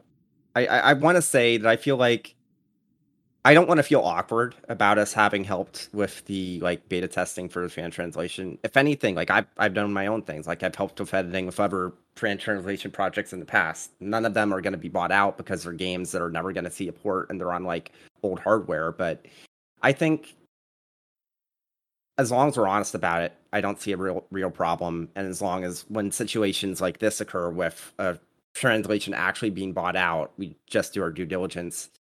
Yeah. It's just, yeah, it's just it's just disclaimers, like you know, just letting people like it, like like if if like if say say like if uh Adam wanted to review um what was the Suikoden project A AU Eiyuden. Eiyuden, like you know you've contributed to that Kickstarter, so like if you were to write like a review on it or whatever, you I would you'd have to put I, you know I, I, I. I, I contributed to that Kickstarter, you know. yeah So. Yeah. Oh, I, I do want to mention just as like a f- f- bit of trivia. This isn't like the first time a Falcom game has been officially released based on a fan translation. Xseed had several. Um, I think. Correct me if I'm wrong, but I'm pretty sure Chronicle, Ys Chronicle version, that's one and two, Ys Origin, Oath and Felghana, as well as Xanadu Next, are all Xseed releases of Falcom games based on fan translations. I just thought that you know it's kind of interesting. Like this isn't this isn't like uncharted territory. Like this has happened before from a different publisher. Just just Um, double checking. I, I I have a Siliconera article from 2010 saying Ys, the Oath, and Felghana uses a fan translation as a base. So like, Yeah, I- I, I know can't that verify and everything Canada you listed, Next but it- and is Origin for sure. I'm not I'm not 100 percent sure on Chronicle, but I think it did too. Yeah. In in any case, a few of them. I, I think I think the the the distinguisher here is that it's like scale and like how yeah, long obviously the those are much lingering smaller projects, like Yeah. in terms of scope of te- how much text there is. But yeah, I just thought it was an interesting bit Yeah. of trivia. So you know that that's it's still a lo- unfortunately a long time off, but in the long run, you know, it's it's good. It's good. They need know, it, like they needed to do something for Yeah. um getting Kind of- Crossbell out, yeah. and like they had to do. It, it's also funny because like on, on, on another level, this had to be done uh, if you wanted to release ha- Hajimari or now Reverie out in the West because uh, that like for some features of that game you need uh, like uh, save data from Azure. I think I, I forgot if it, uh, it takes zero, but at the very least Azure save data um, is implemented into that game. I Yeah, think going 'cause- forward, like I, I doubt this will happen, but like if we want, if Falcom wants like these releases to be end up eventually being closer and more worldwide, whatever whatever their next game is, like when they announce something, it's Ys Ten. They really just need a different. They need a partner with someone else to localize it. I don't know if that's ever going to happen. so but- they can double up and do like a spring fall. or yeah, something like that. like, I- w- while while NIS America is releasing these Trails games in 2023, maybe Aksys Games releases Ys 10 or something. I don't know, like somebody else. so, but I don't know. That's just who knows if that's going to happen. I don't know. They would not never sure want to would- partner with Xseed again. Well, I think it's less an issue with Falcom wanting to partner with them and the other way around. But Yeah, possibly. It's just, it's just it's just a, a weird, unfortunate situation because like their their revenue uh, territory wise is like the, the West makes up so little of that revenue incoming revenue for them whenever they do like the detailed breakdowns in their investor meetings. Like compared to China, like that there's a Mhm. reason why China Korea gets like simultaneous localizations of of new Trails games, and we're so far behind. You know, they're the ones Oh. putting in a lot of money to, I to make that worth it. I feel relatively confident in saying, and I and I I really don't mean to be negative about this, but Trails into Reverie is going to be a huge financial bomb. Like, just there is so much like baggage you have to go through in order to be even be able to tell someone, yeah, you can play this now. You just have to play the nine other games that come before it. hmm Yeah, the Yeah. thing is though, is like even if every single Trails game had like a stellar reputation, there is going to be some sort of attrition where like let's say 90% of everyone that plays the game goes or even like 95% everyone that plays a, a game in the series sequences to the next and to the next to the next. After enough iterations, your your your potential player base is going to shrink. And you might be able to pull at NIS America and be like, Kuro no Kiseki 2 is a perfect jumping on point or whatever. but, but eventually it's just gonna be there's gonna be so much requirements too too strict of a word, but there's gonna be so much like baked in, you know, anticipation where it's like you need to have played everything up to this point, or at least like a, a portion of it to have any semblance of what's going on, you're just shrinking the potential player base more and more and more. So that's something where it's like, I don't, I don't want to say that's a problem you need to address because it's not necessarily a problem. It's just kind of like as long as they understand that that this there, you're going to have a huge hurdle to overcome if you're going to ever grow the popularity of this. Uh, Can you just like weird. imagine like a modern day, like like a, a modern day, like fifteen or sixteen year old, like, oh, this Kuro no Kiseki game looks interesting. I want to play it. And like, wait, it, it's like heavily relying on these this like these ten year old games that so 95 like, percent like to the, five years old or or more, Ninety-five or, or percent to the tenth power yet. So- is sixty percent. Ninety-five percent to the tenth power is sixty percent. So that I know that's very like stupid math, and I'm trying to like I'm trying to turn down like I'm trying to like combine marketing and all this into like one nice to use number. But that's just like a good example of showing like even if most of the people that play one game go to the next, go to the next, go to the next, it's just going to shrink. It's it, it just is. Adam, You, you know what's kind of funny Uh, though? Just to put in perspective, uh, by the time Kuro finally comes out in English, which I would assume would probably be 2024, since it's It's gonna be already like twenty years old. It's got yeah, like How old is Frozen Sky gonna be at that first point? chapter, yeah, will be it came out in 2004, so it'll literally have been 20 years old. Yeah. So it's just like, uh, But you know, I was just gonna say, you know, this kind of problem is something that the Gundam series had from doing a UC universe, right? You know, they tried to reboot the cl- stay clean by making like different timelines and different shows, but I think they could just never reach the popularity of the original series, so they always had to like go back to it, you know. you, you want to like a, even a more modern nightmare scenario that now that's currently unfolding is the is Mac the Macross series has finally like they finally got over the Harmony Gold problem of like reaching agreement with them and now they can distribute like a good uh, a vast majority of the Macross series in the West now and that'll take into effect I think next year but it's that they have a long road ahead of them and hopefully like the the fan the western fan base will support that now that they can finally be officially released in the West and distributed in the West. You know, it's all this this sort of problem is not exclusive to the video game series. It's not Right, exclusive to the uh, Nisa Falcom. It it happens all around because licenses are messy. It uh, you know Super Robot Wars had to overcome it by saying we'll make English versions, but only for the Southeast Asian territory because th- there's trying to do that a Western release of Super Robot Wars games with those licenses is a licensing nightmare because the the infrastructure of uh licenses in the West and how that treats it, and even in like different territories in the in the Euro- uh, Europe, you know, it's it's not feasible. It's not financially sound. You you would tank your company before you can even release it. you Right. know? yeah. It's, uh, so it's like it's just different hurdles, and hopefully in the long run, you know, once Falcom gets done with the Trails series uh, in our lifetimes, hopefully, um, uh, at least we can say, hey, at least there are official localizations of all The of year these games. 2030. I, I do think that taking care of the crossbell problem now, at least, like I, I could change my mind if someone presents a good argument, but I feel like it's good to get this out of the way and not punt it downfield. I know some people are like, I can't believe we have to wait till 2023 for Hajimari, but I'm just thinking like, what are the alternatives? Hajimari comes out 2022. And then crossbell slotted in before Kuro, and then we wait extra long. You know what I mean? Like you're just like shuffling Yeah, the I- order. you, you have Yeah, to slot it in it's- somewhere. Yeah, I think I think that I think a lot of people are are just like worried about momentum. Like uh, since eh, even though divisive, like uh, there's still a good chunk of the fan base that like was very high on Cold Cold Steel Four and really wants more. And now with this, it just it just brings that momentum down. It does. It does Especially when- broaden the especially when- gap. Yeah, temporarily. Yeah, especially when yeah, especially when a lot of that fan base was already expecting either Hajimari to come like next year, this you year, know, maybe. maybe even yeah, Some maybe even people this year. expected it this year. Yeah, but Mm. it's you know, uh, in the long run, it's good. In, in the right now, at the this very moment, I guess I can. It's frustrating. I know why. It, I know why it burns. Yeah. Yeah. But uh, There's a couple but- other uh, footnotes to, in, in this announcement that I think are interesting to talk about, even though they might be like clerical errors in a specific sense. Both the Epic Store page and the Steam Store page list that the Crossbell games, Zero and Azure, will obviously have English text, but only Japanese voiceover.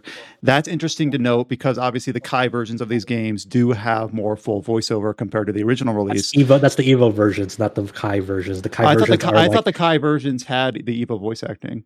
No, No. but they did have it. Did Apparently, they did the, the, High the version. Kai versions? I, I Yeah, was thinking, I, was, got I, was, I was thinking like how uh, the the, the licensing issues, but apparently they got that sorted out, and the Oh, Kai version okay. actually has. I, I thought it was still like I'm not st- sure. Again, I'm not sure if the voice acting in Kai is the same exact voicing as Evo, but I do know it has voice acting. Okay, okay. I thought it was like it shows of the Sky Kai where like there was barely any voice acting It's still. like in battle.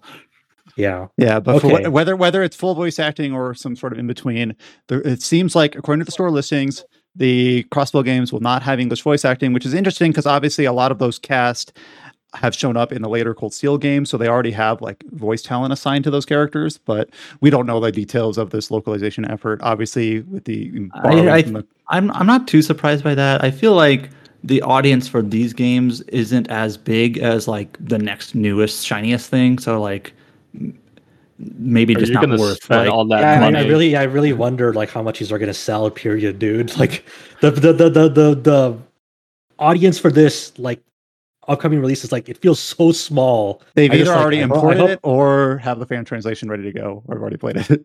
Yeah, but I, mean, can.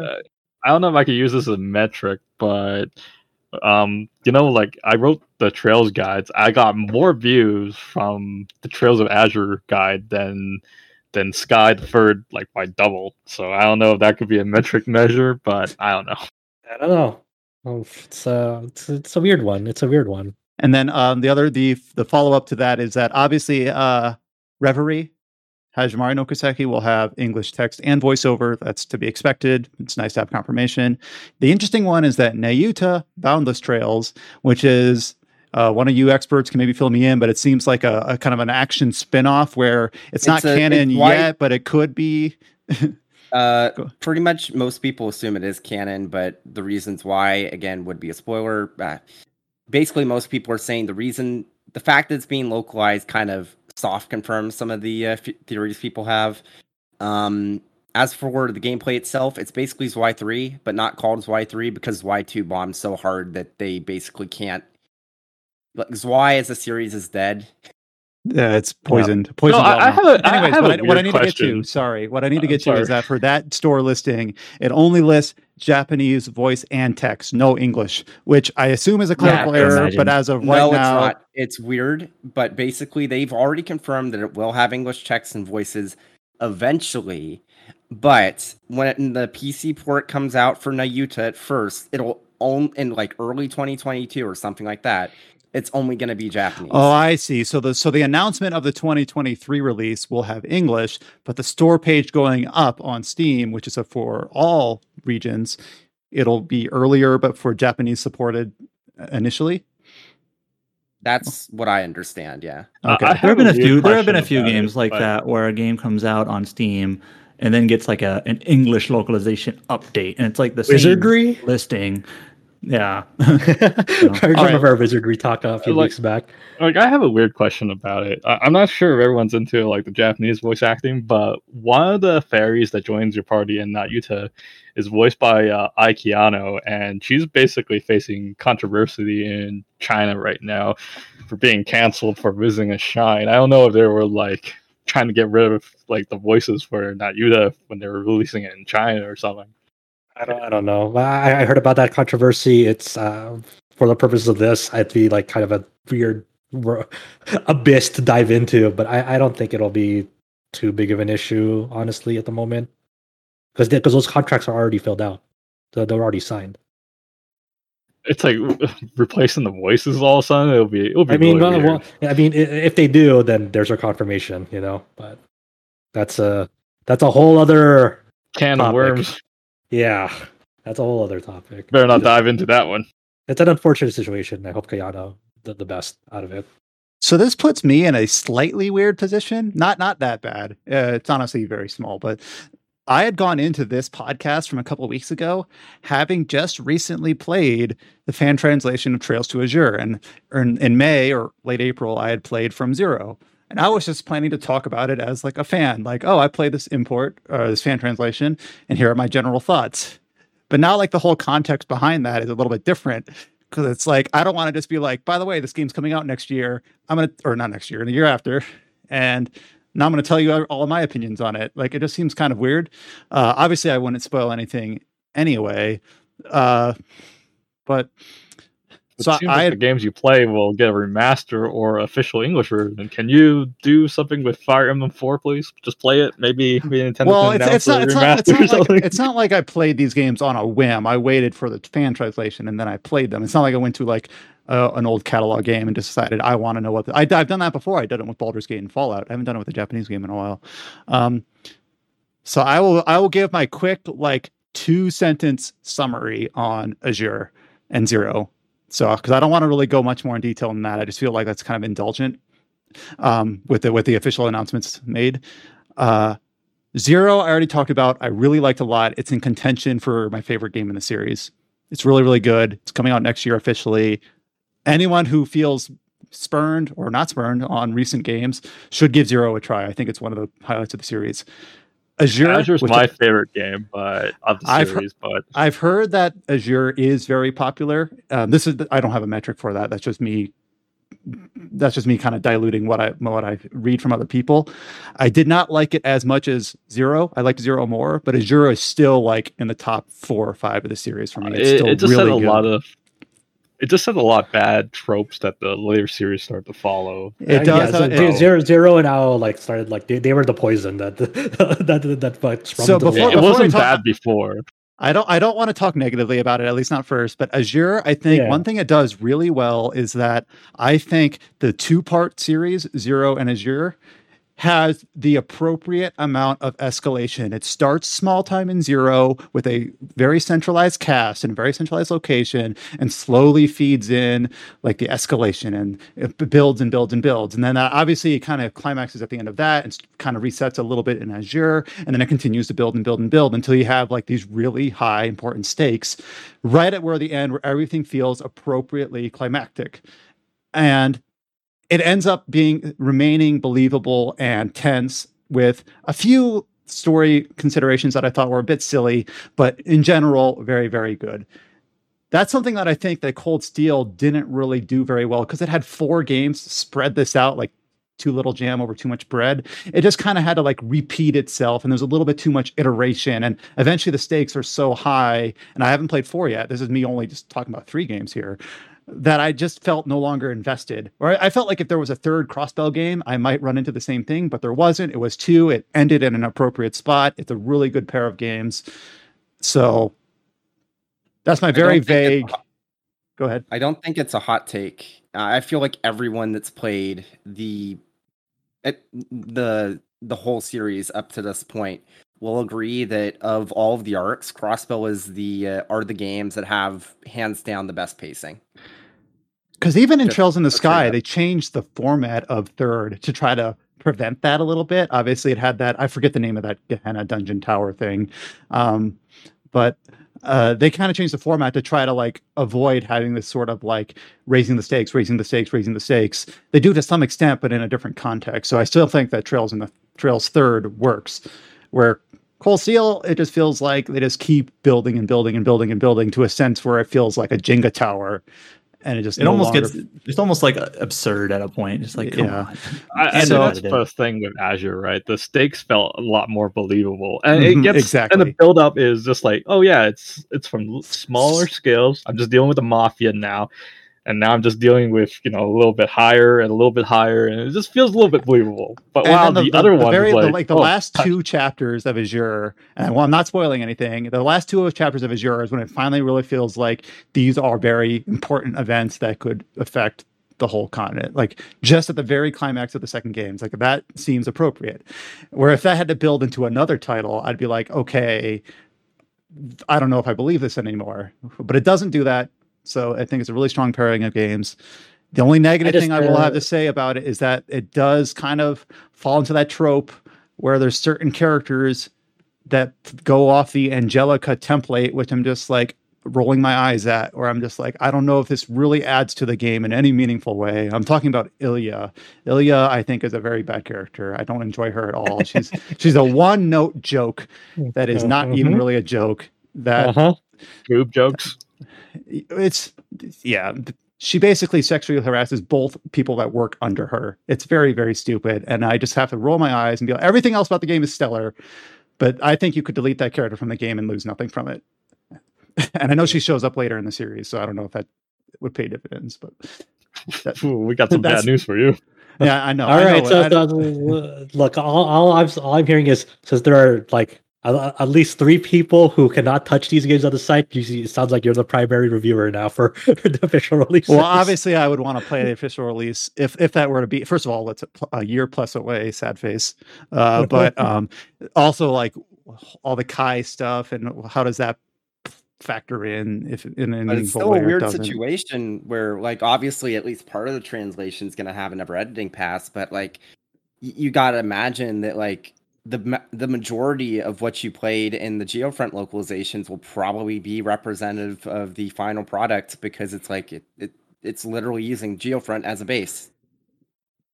My favorite part about Zero, I think, is that it spends a little bit more time just having characters interact rather than just having plot progress forward, like you're being pulled from a string from the start line to the finish line. Uh, I think one it's part- just- My favorite thing about Zero is that you have essentially the same party for the entire game, Mhm. and you have your full party from the like the start. So having like a, a group of four people that just They felt really- like family. That's the yeah, thing. you, they really do feel like a family. And then when they do eventually like kind of mix things up in Azure, they they do it with enough restraint that it doesn't feel like it's disrupting the dynamic when you very easily could have. Yeah, one of my favorite parts of Zero is there's this there's this really quiet, and I'm not I'm not going to say what this say what the scene says. I'm just going to describe it um, gen- generically. There's this very like quiet scene between Lloyd and Randy where they just talk about like the trust they have in each other and like how Randy is not willing to like share some information yet, and Lloyd's 100% fine with that because he doesn't need to know that in order to know that he can rely on him. It's just a very quiet moment that doesn't really progress the plot. It doesn't really rely too much on intrigue about he knows something you don't or whatever. It's just it's some it's moments like that that I feel like are lost when you balloon the cast too much, which the crossbell games avoid. So I'm looking forward to revisiting these like once so give it give it a year and a half and my memory will start to be foggy and I'll have to at least replay them through in some extent with the official translations just to see like what is I haven't revisited the series since I completed my guide back in 2017. Your guide, I did follow it though, and I it got me every treasure chest. So thank you. Jesus, I didn't get one of them. I can't So- believe that I'm making the guide. I'm missing stuff in my own game. But yeah, that was uh, quite a quite a headliner for this week, and here we are reaching the three hour mark, having finally talked about it. Is there any other like details or nuances concerning this weird leak, followed by announcement, followed by additional details leaking through that I haven't that I've neglected to cover? I think got uh, it all. I think we're, we're good. I guess my the follow up question then is like, what is there a Falcom title for this for this holiday? Really not. I mean, Nope. Kuro's this year. I mean, I meant for No, sorry what do you for mean? for a localized for English official announcement. We have we have like the PC port of Ys Nine coming, uh, and Cold Steel Force PC port released a few months ago. But other than that, it seems like this year is going to be kind of quiet on that front. Good because I need to uh, spend time in SMT five. yes. Yep. Can't Metroid wait Dread. to uh, imp- import Hajimari and get through it in time for Kuro because I am not waiting that long to Uh. I think I'm just gonna skip Hajimari and just go directly to Kuro. Look, I know I, that's- you, I, you I can, you can pull, you can pull, you, you can pull what you did I am- before with NieR and watch the YouTube video.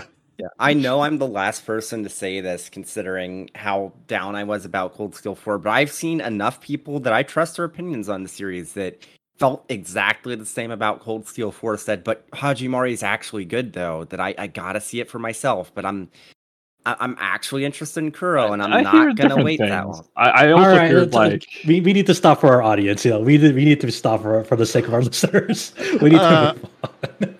Remember when this was going to be a normal length podcast? Anyways, here we go. Uh, all right. So some of the remaining topics we might not be able to indulge in as much. Uh, obviously, we'll try to do their due diligence.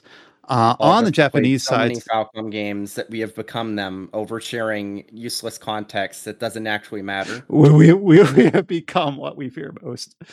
Uh, but okay, so a little bit more on that front. Uh, we did get a, some official announcements from the Japanese side of things regarding Kuro no Kiseki. Uh, a couple weeks ago, we learned about some returning characters to the series that will be making a, an appearance in that game. Uh, last week, we were announced. Uh, we had the announcement of two new characters. Uh, so one of them is a A rank brace, an A rank bracer from Calvard named Elaine Auclair. And another one is a Central Intelligence Agency character named Renee Kincaid. So these two characters basically have ties to, or presumably have ties to other characters that we've already been introduced to. Elaine is a bracer, so I assume that she has history with Zin. I don't know that for certain. I'm speculating. Uh, a little bit of her character bio released by Falcom uh, talks about how she went to this prestigious school and how some people had kind of earmarked her as like an actor or like a, a like a model of some sort, but she's you know she's loyal to the blade or, or whatever. So she's a bracer through and through.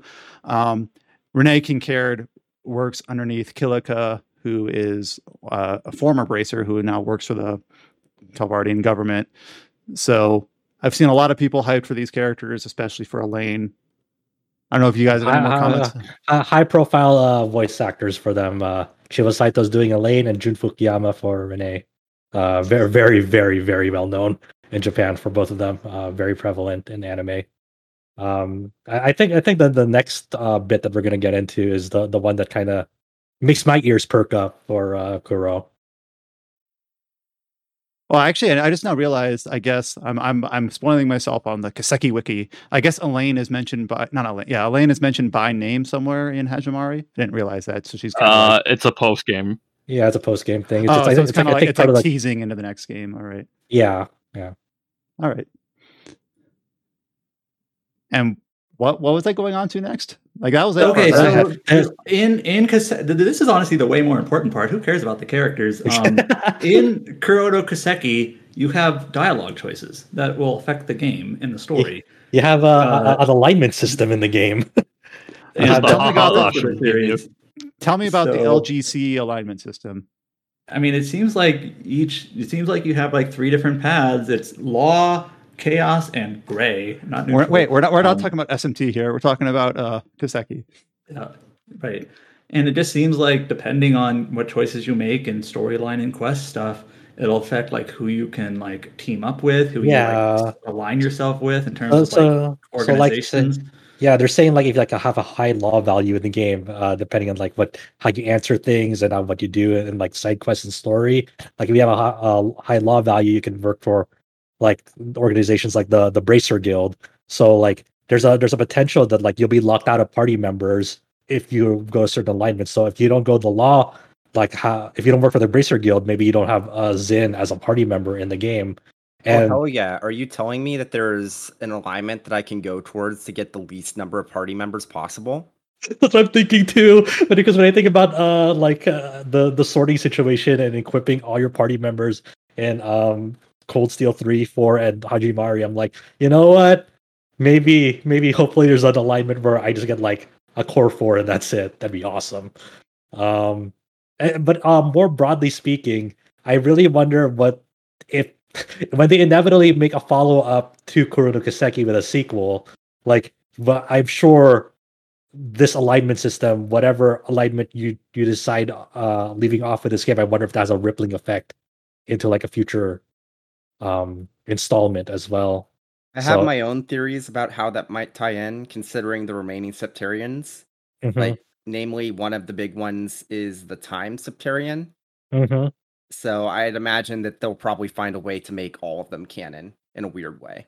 Oh yeah, it's it's gonna be really interesting to see how the how this alignment system shakes up because it, it is like a new system to the to the series that you know hopefully it's fleshed out well enough. And we will look forward to it in uh 2024 Or later. Or, or five.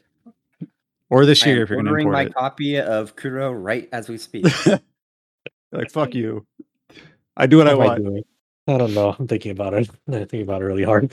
I wonder right, we're- if I could get. I, I wonder if I could get Alex to let me write an import review. Maybe. Are we done talking about Kiseki?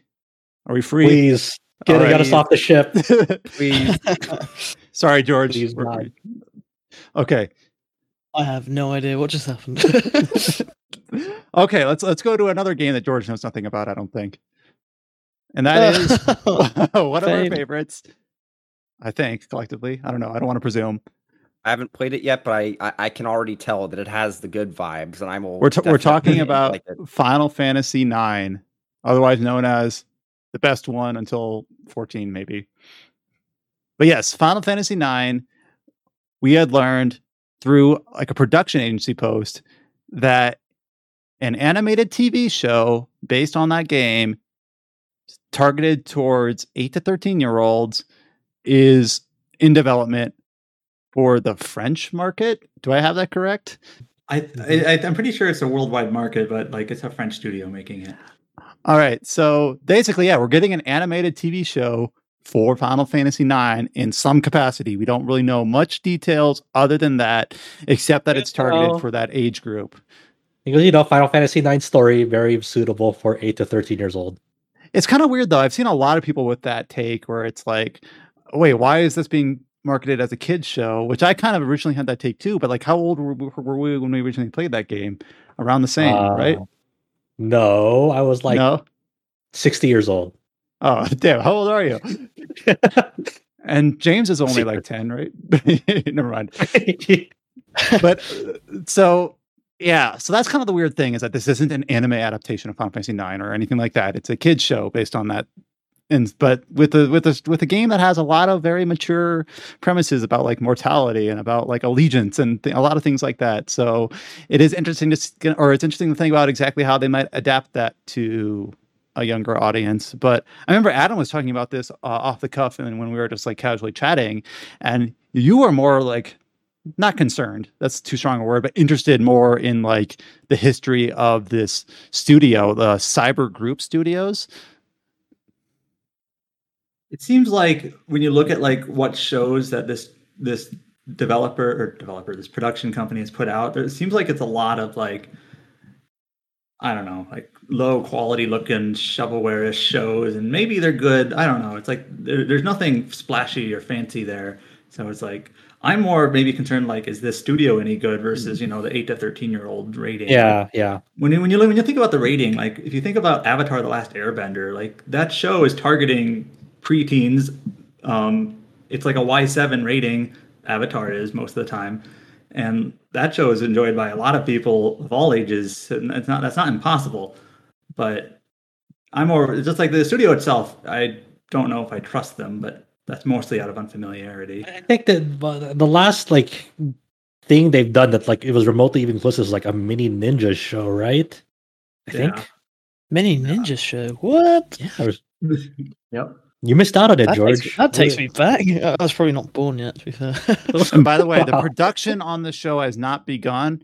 According to the press release, it says uh, the the CEO of Cyber Group Studios, Pierre Sissmann, that's a French name, um, says that the goal is to begin pro- begin production by the end of this year, 2021, or the beginning of 2022. Episode counts not decided. You know, a lot of things aren't decided. I guess like the the contract has basically just been inked, so like we're very very much like ahead of the starting gate at this point. Oh, by Uh, the I've time some. I've seen some. Uh, I've seen some speculation that like perhaps this wasn't supposed to be announced yet, but like the studio wanted it to be announced to get like see interest it. in it. So yeah, so they maybe they like leaked it to a reporter or something. I mean, this is just weird, almost conspiracy stuff now, but like it's pretty much it is official now. Like it when it first came out, it was just like some outlets report, but it, they put out like a press release, and Square Enix has pretty much confirmed it now. Like so, it's it's a it's a real thing. Speaking about the age group thing, though, like whether or not you can you believe that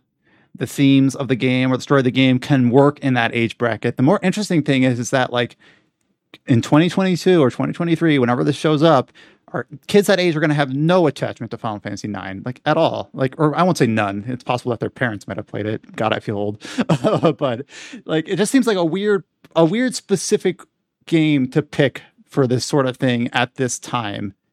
I don't know. Yeah. Like, well, that was sort of my 59 point. Like, why not? I guess like Seven has its own remake stuff like that, but It's gonna don't be What if, really what, funny, what if it was a what if it was a show for eight to thirteen year olds based off of Kingdom Hearts? I'd watch it. I'd watch it no matter what. I would sit on the floor and eat popcorn Easy. watching that. That, that Eat- was eat your rumored ages ago, but like, Eat your Lucky yeah, Charms like in front of the think it got TV.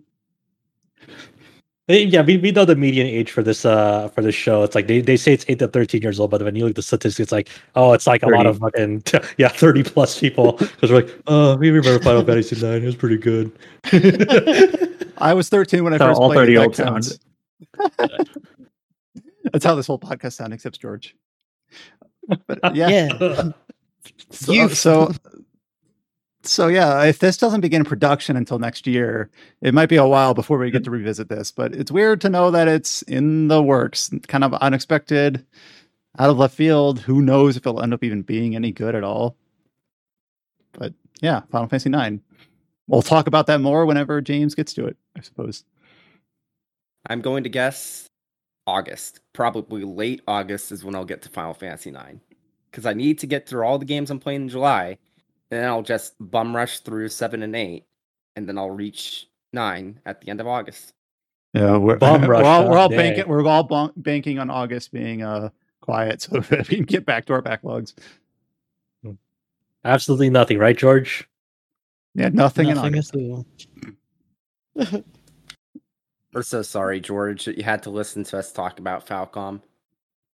No, you know He likes- uh, he this- likes this happens now. Often, yeah, I, I like Ys. So you know, I, I kind of get like maybe one word you said, but like Well, it- this happens often where I just realized. So Brian can definitely review Zero Najur, but you have plenty of time to get caught up and be ready to Fuck review those games What the fuck yourself. you doing, George?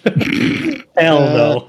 I haven't lost my bet yet. I know that's a different. um Who is it that I'm supposed to be doing? Oh no, no. Okay, that's insulting. Don't don't compare Falcom. no, games I know to I'm not the same, but I'm not, I'm not doing another bet catch up. No way. Yeah, this is what you deserve for bringing up Marvel every other podcast. True. Yeah, I've heard this. All right, so we have a bunch of little smaller news to kind of wrap up through at the end. Uh, a longer list, but a lot of quick hits. So let's see uh, what we end up stumbling on here. We talked about this briefly earlier, but uh, NieR Replicant has surpassed 1 million shipped units, and NieR Automata has surpassed 6 million. So uh, it just reached the 5.5 million mark a couple months ago. Now it's at 6 the replicant has hit the 1 million mark which is something i believe the original game never did uh, so exciting stuff for the NieR franchise and They're- unfortunately they're getting, they're getting closer and closer to uh, the the the cheeky remark they made on that one live stream of like of the NieR Replicant re-release has to uh, sell uh, half of what Automata did at the time. So it was a five million at the time. So it had to sell two point five million mil. to get the NieR Gestalt the Papa NieR end. Uh, let's see if the, let's see if they'll honor it if it reaches reaches. it. everyone buy a second copy and we'll be there or most we'll That's right. there. Yeah, and then we will go tweet Taro and cite them like, "What the fuck, guys? We did it." uh, we have a upcoming launch date for a upcoming rpg this i don't know who is the most interested in this out of this podcast but atelier online alchemist of Bressisle will launch in english on july 8th anyone I like Atelier, but I I have no interest in uh, in um A mobile MMO. No yeah, thing. no. Um, good luck.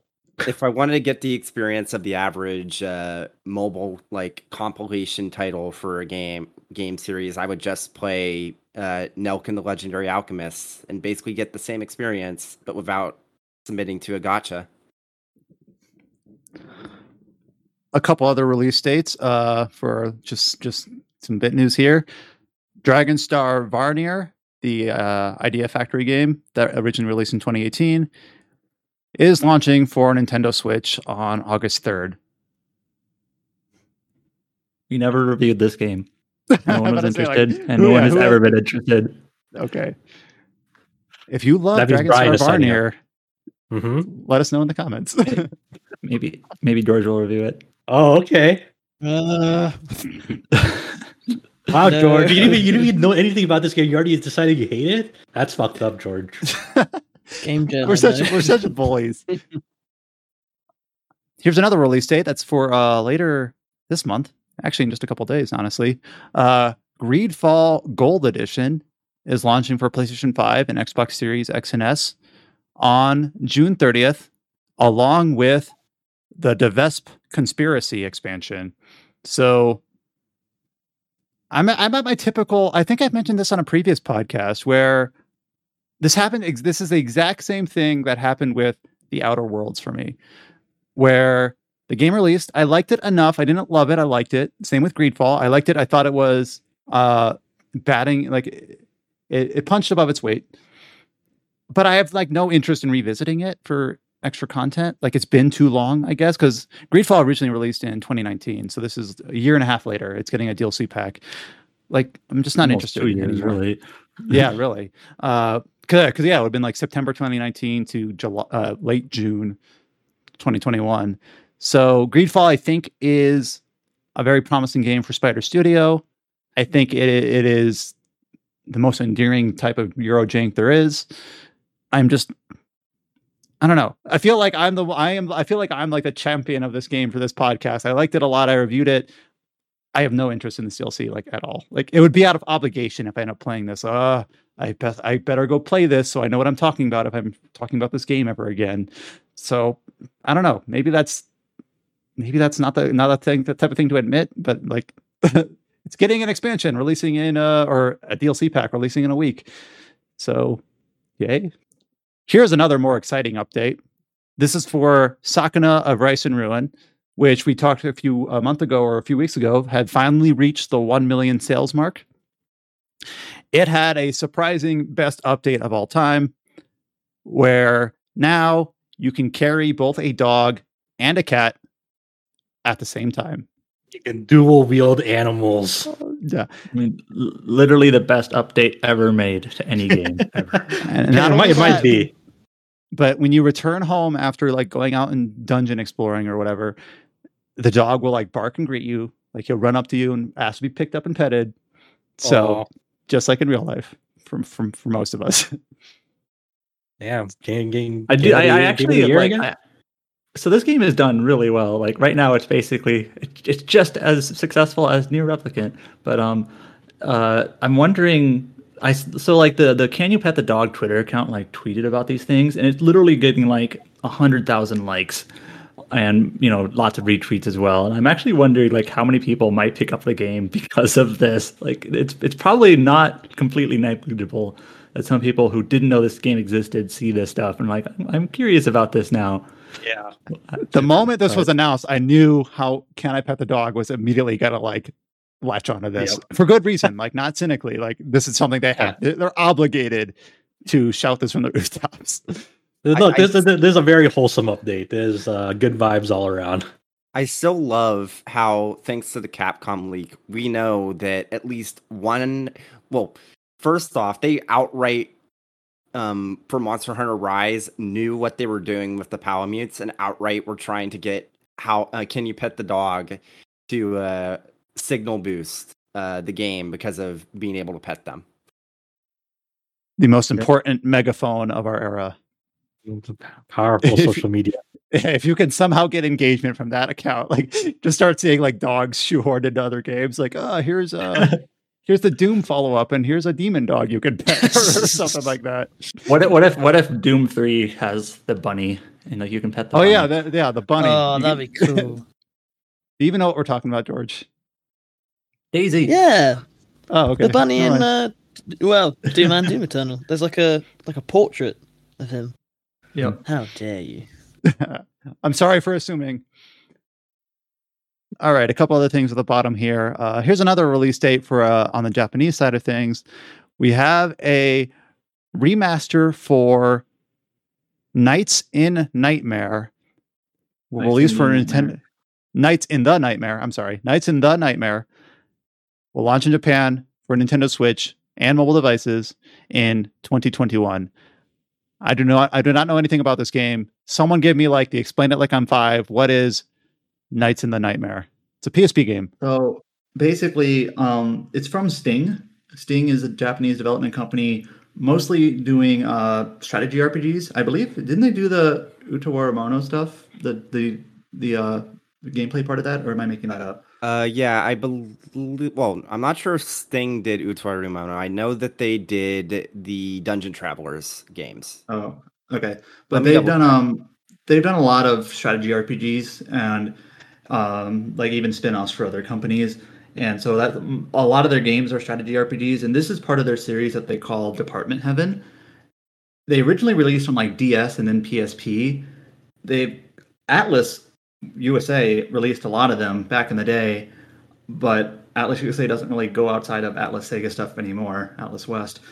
Um, so there's been a few of these games in this series that have been remastered in Japan, like Yggdra Union, but they haven't been brought over to the West because like they need somebody to license it, and I don't know if anyone's willing to do that. So Okay, so I just double checked, and yes, Sting also did the Utawarerumono games ever since uh, the uh, um, console port of the original on PS2. yeah, They also did No. Hyperdevotion Noire. So I yeah, which is maybe- the strategy RPG of the uh, Neptunia series. That's basically their thing. I believe Knights in the Nightmare is supposed to be like a mix between like strategy RPG and actually like some sort of like stick shooter or something or something. Yeah, it's, it's it's so it's so it was a weird game. I remember that when I played on PSP, but, but I can't remember the, the specifics. I just remember it was like it was like whoa, it was, it was a bizarre game. I actually own all of these games on PSP and I just haven't played them yet. Too many games. yeah, too many games. We have a Square Enix announcement to talk about that I did not know anything about until approximately three hours and 23 minutes ago. And that is a multimedia project called Deep Insanity. And there's three parts that we know about this right now. We have Deep Insanity Asylum, an RPG for PC and mobile devices. We have an anime, Deep Insanity, Deep Insanity: The Lost Child, and Deep Insanity Nirvana is a manga alongside. So I watched the trailer for the RPG for the PC slash mobile game, and I obviously it's a Japanese trailer because this is just recently announced on that side of things. Uh, all I can really talk about is that the art style is kind of striking, but I don't know if you had any other details about this multimedia project that Square Enix unveiled a few days ago. Josh, sorry, I should have said a name on Oh. that. I mean, th- not really. They just uh, the, like Square Enix just kind of announced this out of nowhere, like, "Hey, we're doing this cross media project." Um, they uh, announced the staff for like the anime that's airing this this October with Silver Link as the studio, and then the staff members behind it. Um, the RPG itself, it's a free to play title with uh, in app purchases. Um, uh, obviously, there's not uh, any plans to localize it as yet. Who knows if it will? Um, pre-registration is up. Um, the the Gematsu uh, has uh, translated most of this, and then uh, they describe it as uh, battles are skill selection based battles that progress in real time. There's also auto and high speed functions for it, but as for what like the premise is for the game, I'm not really sure. It's like a post apocalyptic type of deal. Um, and yeah, that's just you know an- another RPG incoming. Uh, who knows if how this will go? And if you go to the official webpage for this, it literally divides it up into anime, manga, game. Like that's the three pillars of this multimedia project. So Yeah, I don't know. Like I guess Well- we'll see if if this ends up being picked up by a, a global publisher or if Square Enix plans to bring it over or what. But watch it is the next big thing. It's like it's like an immediate hit. Everyone loves it. It's just everywhere the next year. Here's a big one. Here's the final news bit of the night. Uh, all right, hit me. Woo, woo, woo, All right. woo, woo. All right. Uh huh. George is psyched, dude. I looked ahead. I looked ahead. Cyberpunk 2077 is back on the Woo! PlayStation Network. Yeah. Yeah. I still get to play this. okay. Well, well, well. Okay. Well, well. What's the caveat? Well, uh, it, it's been out for almost a half a year from the PSN, or maybe even half a year. Well, what what happened? Did they change something? What happened? Uh, yeah, they did. So they've modified the PS4 version so that a lot of graphical features are missing, but now it runs at a somewhat stable frame rate. Though they do, though you should, it should be noted that on, that they do recommend that players only play it on a PS4 Pro or PS5. PS4 is in a better state, but they're still saying, yeah, if you have a PS4 amateur, amateur you shouldn't play Cyberpunk. So like I'm still Oh, yeah, interested in giving this game like a legitimate shot, but it's like if it's still being patched out and bug and you know like t- tweaked up and whatever, like I'm I'm planning on playing the PC version, but like I, I'm not in any hurry. Like I'll just so wait. it's so uh, it's so funny because uh, like uh, like some friends uh their anecdotes like they just fired the game up tried to fire their game up again like like maybe two or three weeks ago it's like yeah this is like buggier than when we last picked it up a few months back they're like this feels a lot Mm. more buggy than we remember So I, like, so I pulled ah, up the store page for this, and this is literally the very first line underneath the add to cart button. Important notice users continue to experience performance issues with this game. Purchase for use on PS4 systems is not recommended. For best cyberpunk experience on PlayStation, play on PS4 Pro and PS5 systems. so literally the very first thing it says about like then the next line is Cyberpunk is an open world action game, blah blah blah. And yeah, then it goes into the premise of the game. The very first thing it says is don't buy this on PS4. Please God. That's so this is such an interesting Imagine situation. Like like what? like how like what other has this happened in any other case? I can't think of anything this. Yeah. Does, does This Life of Black Tiger have a have a have a, a warning label? The, the, the closest thing I can think of is like like games like Xenoblade on on the 3DS. It's like you could only play it on the new version of the 3DS, I think the but uh, like you couldn't even play it on regular. Anyway, I think the closest analog here would be um, Hyrule Warriors on 3DS, where everyone agreed that you should not play it on the original 3DS. If you're gonna play Oh, the 3DS version, play it on new 3DS. Now Nintendo didn't officially do this, but they did Yeah. the next best thing, where they released Fire Emblem Warriors on new 3DS exclusively. Basically saying, yeah, we shouldn't have had this run on the original 3DS in the first place. I, I I was kind of thinking along the same lines with uh, uh, Xenoblade, but yeah, like some mid-gen system upgrade where it only could play on like the second half of the gen. It does make you wonder, also- like, is there is there a possibility of that? If if in th- four years or three years we get a PS5 Pro or an Xbox Series T, whatever they go with next, who knows? That uh we end up getting like exclusive games to the for the mid gen refresh because we still have games releasing that like have to work on base Xbox One. So Yeah. eventually you gotta have to like snip that off or something. Just I don't know. mean, it, it, it's starting like you know, Microsoft really wants to pivot to like how the mobile model works. So if they if it follows that trajectory, then yes, when you get like to the second or third generation of Xbox Series, whatever letter or number you're gonna give it, at some point, once you get to a certain generation of Xbox Series, there might be a point where oh, this game can no longer run on Series S and X because we're so far ad- advanced, like how the mobile ecosystem works, especially with Apple. Like, oh, you this this app no the, this new app coming to like this uh iOS version no Only longer works on like iOS seven 3, later or whatever. Yeah. exactly. I can't wait until the alphabet soup after Xbox releases in like eight years, where it's like this works on not S, that'll be old by that point, but like X, T, BB. And T or Yeah. B or whatever. Just like have this Yeah. soup of letters behind every Xbox game. Like this is what it'll work on. Exciting okay, times. like I, I I was looking on this uh Cyberpunk uh PSN page. Uh, the uh, the other thing is worthy to note is the release date on it is June twentieth. Now it's not the original release date on it. Um, and, and it's also funny that I don't know if this was this is probably in the original listing, but uh, under genre it's called unique uh, for the genre listing. oh, my favorite genre right. of video games. Unique. Yeah. That's Scarlet Great. Nexus right there. Unique. Oh yeah. So that's that's that's our that's our new website, unique site, unique. Oh yeah, we Oh, only cover like that. unique games. yeah. Anyways, so yeah, Cyberpunk's back on PSN. Uh, Congratulations, if you I guess. yeah, It's uh, it's it's for for fifty dollars, not sixty dollars. It's fifty dollars on PSN. So That's still like, yeah, no, don't pay fifty dollars for that. Ridiculous. Cyberpunk will be another one of those games where, like, in a year and a half, they'll announce like it's whatever its version of Blood and Wine is or whatever, and I'll be like, yeah, I've had enough. Like, I'm not interested anymore. Yeah, yeah. so yeah, uh, that was a normal length podcast. Totally, totally Mhm. expected duration of three and a half hours. Uh, great. As always, if you made it That to the end, thank you, and we're sorry. but yeah, lots of. I mean, we had so like I don't feel like anything that we talked about n- should have been cut out in sake of time. Like we everything we everything we touched on from Aion Classic to Scarlet Nexus to all the Kiseki news to maybe we could have left off Dragon Star Varnir because no one cares about that apparently. Uh, but yeah, I feels good kind of to be back to normalcy, even if there was still a ton to talk about. This is what we get for covering such a breadth of types of games that all somehow get labeled as RPGs, which is, which is the foggiest genre specification ever, which is why we love it, I presume.